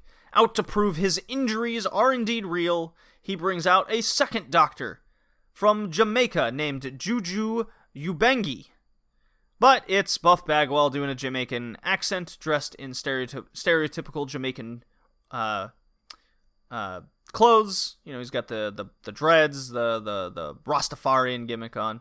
Buff then does a hokey witch doctor thing, says Steiner is magically healed. Uh, not a good segment at all. It was quite awful. Crowd was death quiet. Here, Rick Steiner just casually walks in the ring from behind, looks at him, they turn around, they flee. Rick, with a smile on his face, just laughs it off. Uh, just just says, "Ah, I don't want to hurt you because then you'd, you know, say you're injured again." So I guess that kind of makes sense, but the lights go out again. Focuses on Warrior in the rafters. commentary just will not shut up about this one Warrior Nation thing all night. It's now getting ir- it's officially irritating. Uh easily the match of the night here is Juventud Guerrera, the cruiserweight champion, defending the title against newcomer Evan Karagias. Now, some of us know that Evan Karagias would lo- later go on into the team three count, but right now he is a young, studly, jacked young guy ready to wrestle. And boy, howdy, he sure did. Bobby Heenan's calling Karagias a future star. Little does he know. Bobby just putting this guy over hard. He's likely to be a star soon. Look at that body. Look at these moves. Dude, they were just trying so hard to get this match over.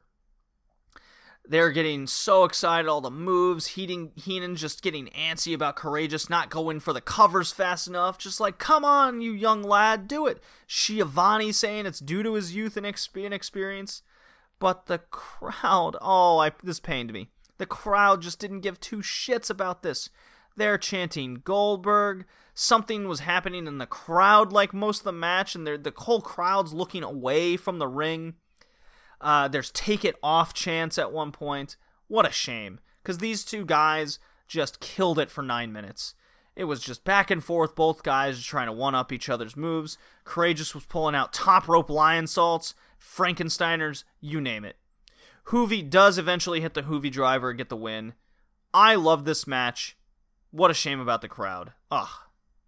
And you could definitely compare this to like a 205 live match that just kills it, but no one cares in today's day and age.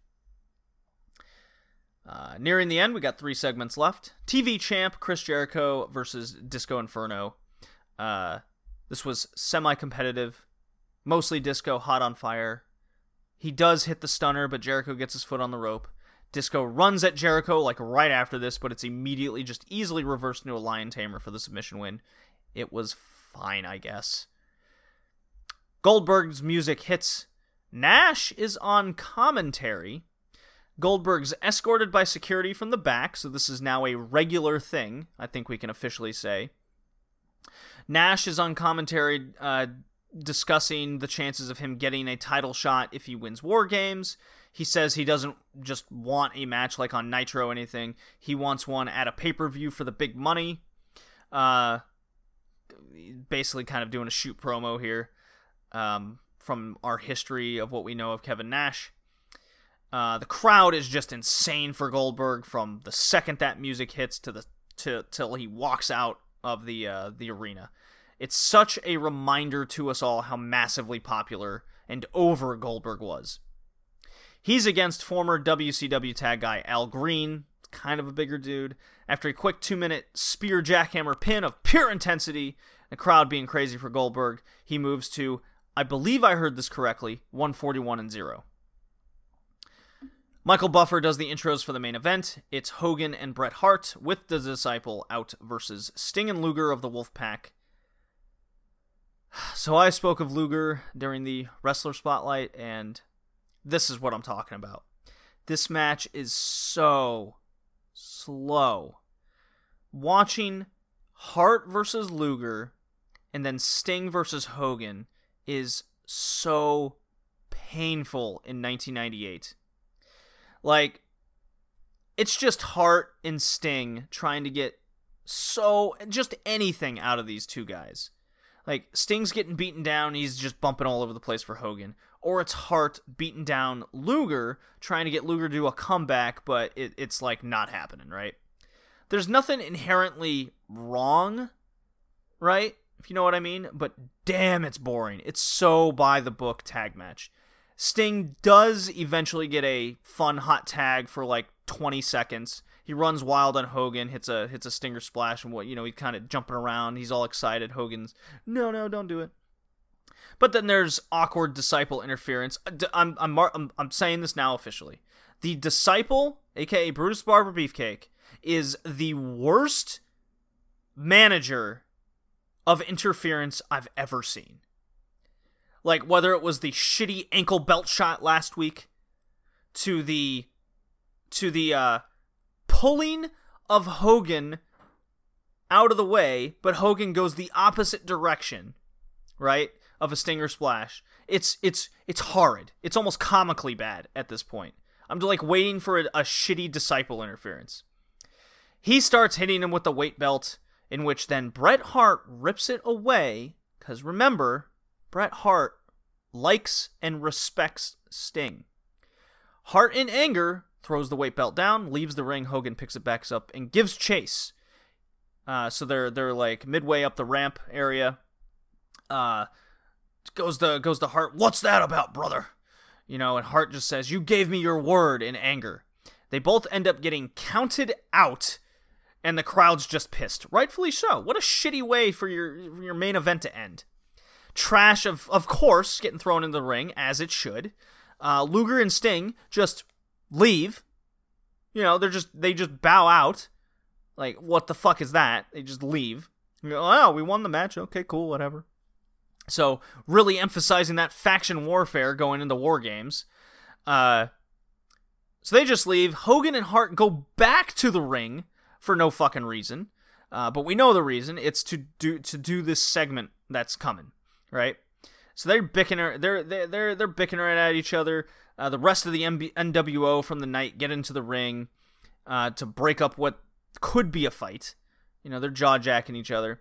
Smoke then starts to envelop the ring, and this is where it gets real stupid. Okay? So the smoke fills the ring up, and you see Bret Hart just leave the ring. Right? You just straight up see him go under the bottom rope and leave. Uh, Norton, Scott Norton, just gets on a knee and kneels down. And then you see Brian Adams, Vincent, and the disciple, all three of them, just lay down. You just see him.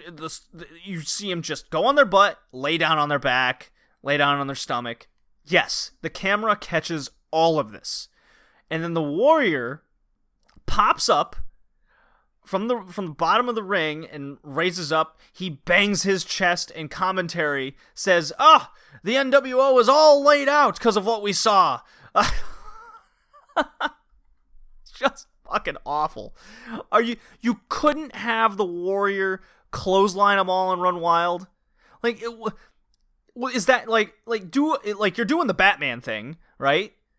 You, smoke's enveloping the ring. Show a dude running through the smoke, taking these dudes out, right? Is, is that so hard? no, he just bangs his chest, pulls a mic out, says, "Hogan, we smell your fear." Because uh, Hogan's cowering, turned around in a corner. He does put on the best cowardly scared face ever. Turns around, sees Warrior, freaks out, flees the ring as Nitro goes off the air. What a bizarre build for the Warrior on this show. And what happened in this main event. So weird. I have no idea what to make of it. He doesn't look strong. He just looks like a he he he's like an ineffective Batman. That's that's what's that's what it is to me. He's an ineffective Batman. It's so weird. And my memories of Warrior in WCW as a childhood is, is, totally gone. I remember Warrior being there, but I totally forgot like what had happened on Nitro during this era because it was like only a, a month long. Oh my god, this was this is this is so weird looking back on it all. So with that, we got the go home show. I believe no, two. Wow, whatever. Fall Brawl's coming. That should be a shit show. I expect nothing less. Uh, I'm still holding out hope for Goldberg Norton. I haven't spoiled myself on that title match. Fingers crossed. And finally, time to do the wrestler rankings after it all. Uh, let's just start with the men this time 15 OJMO, 14 SCU, 13 Susumu Yokosuka, he's, uh, he's made it back, 12 Cara Noir, 11 David Starr, 10 Ilya Dragunov, uh, mostly because that Cara Noir match. I, will say, nine Angel freaking Garza. Finally, a guy in WWE makes this list. Uh, eight Kenny Omega, seven Yoshino, six John Moxley, five Ben K, four Hangman Page, three Pac, two Jericho, and one Cody. So Cody has really just crushed going up the the, the ranks since um, AEW started, uh, as, as as well as uh, Omega. So, um, cool stuff. Uh, on to the women. Uh, you know, a little bit more difficult, but 10 is Momo. She finally gets a, uh, her first point in what seems to be months. Uh, 9, Azumi. 8, Kris Statlander. 7, Mercedes Martinez. 6, Jamie Hayter. 5, Arisa. 4, Mayu. That could be seen as a little controversial. But 3, Riho. 2, Emi Sakura. And 1, Bea Priestley. So I, I hope that makes a little bit more sense.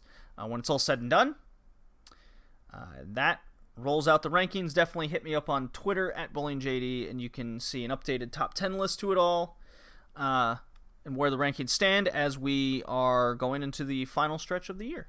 There we go. This was episode 44 of the Red Leaf WrestleCast. Hope you enjoyed. I'll see you next time. Thank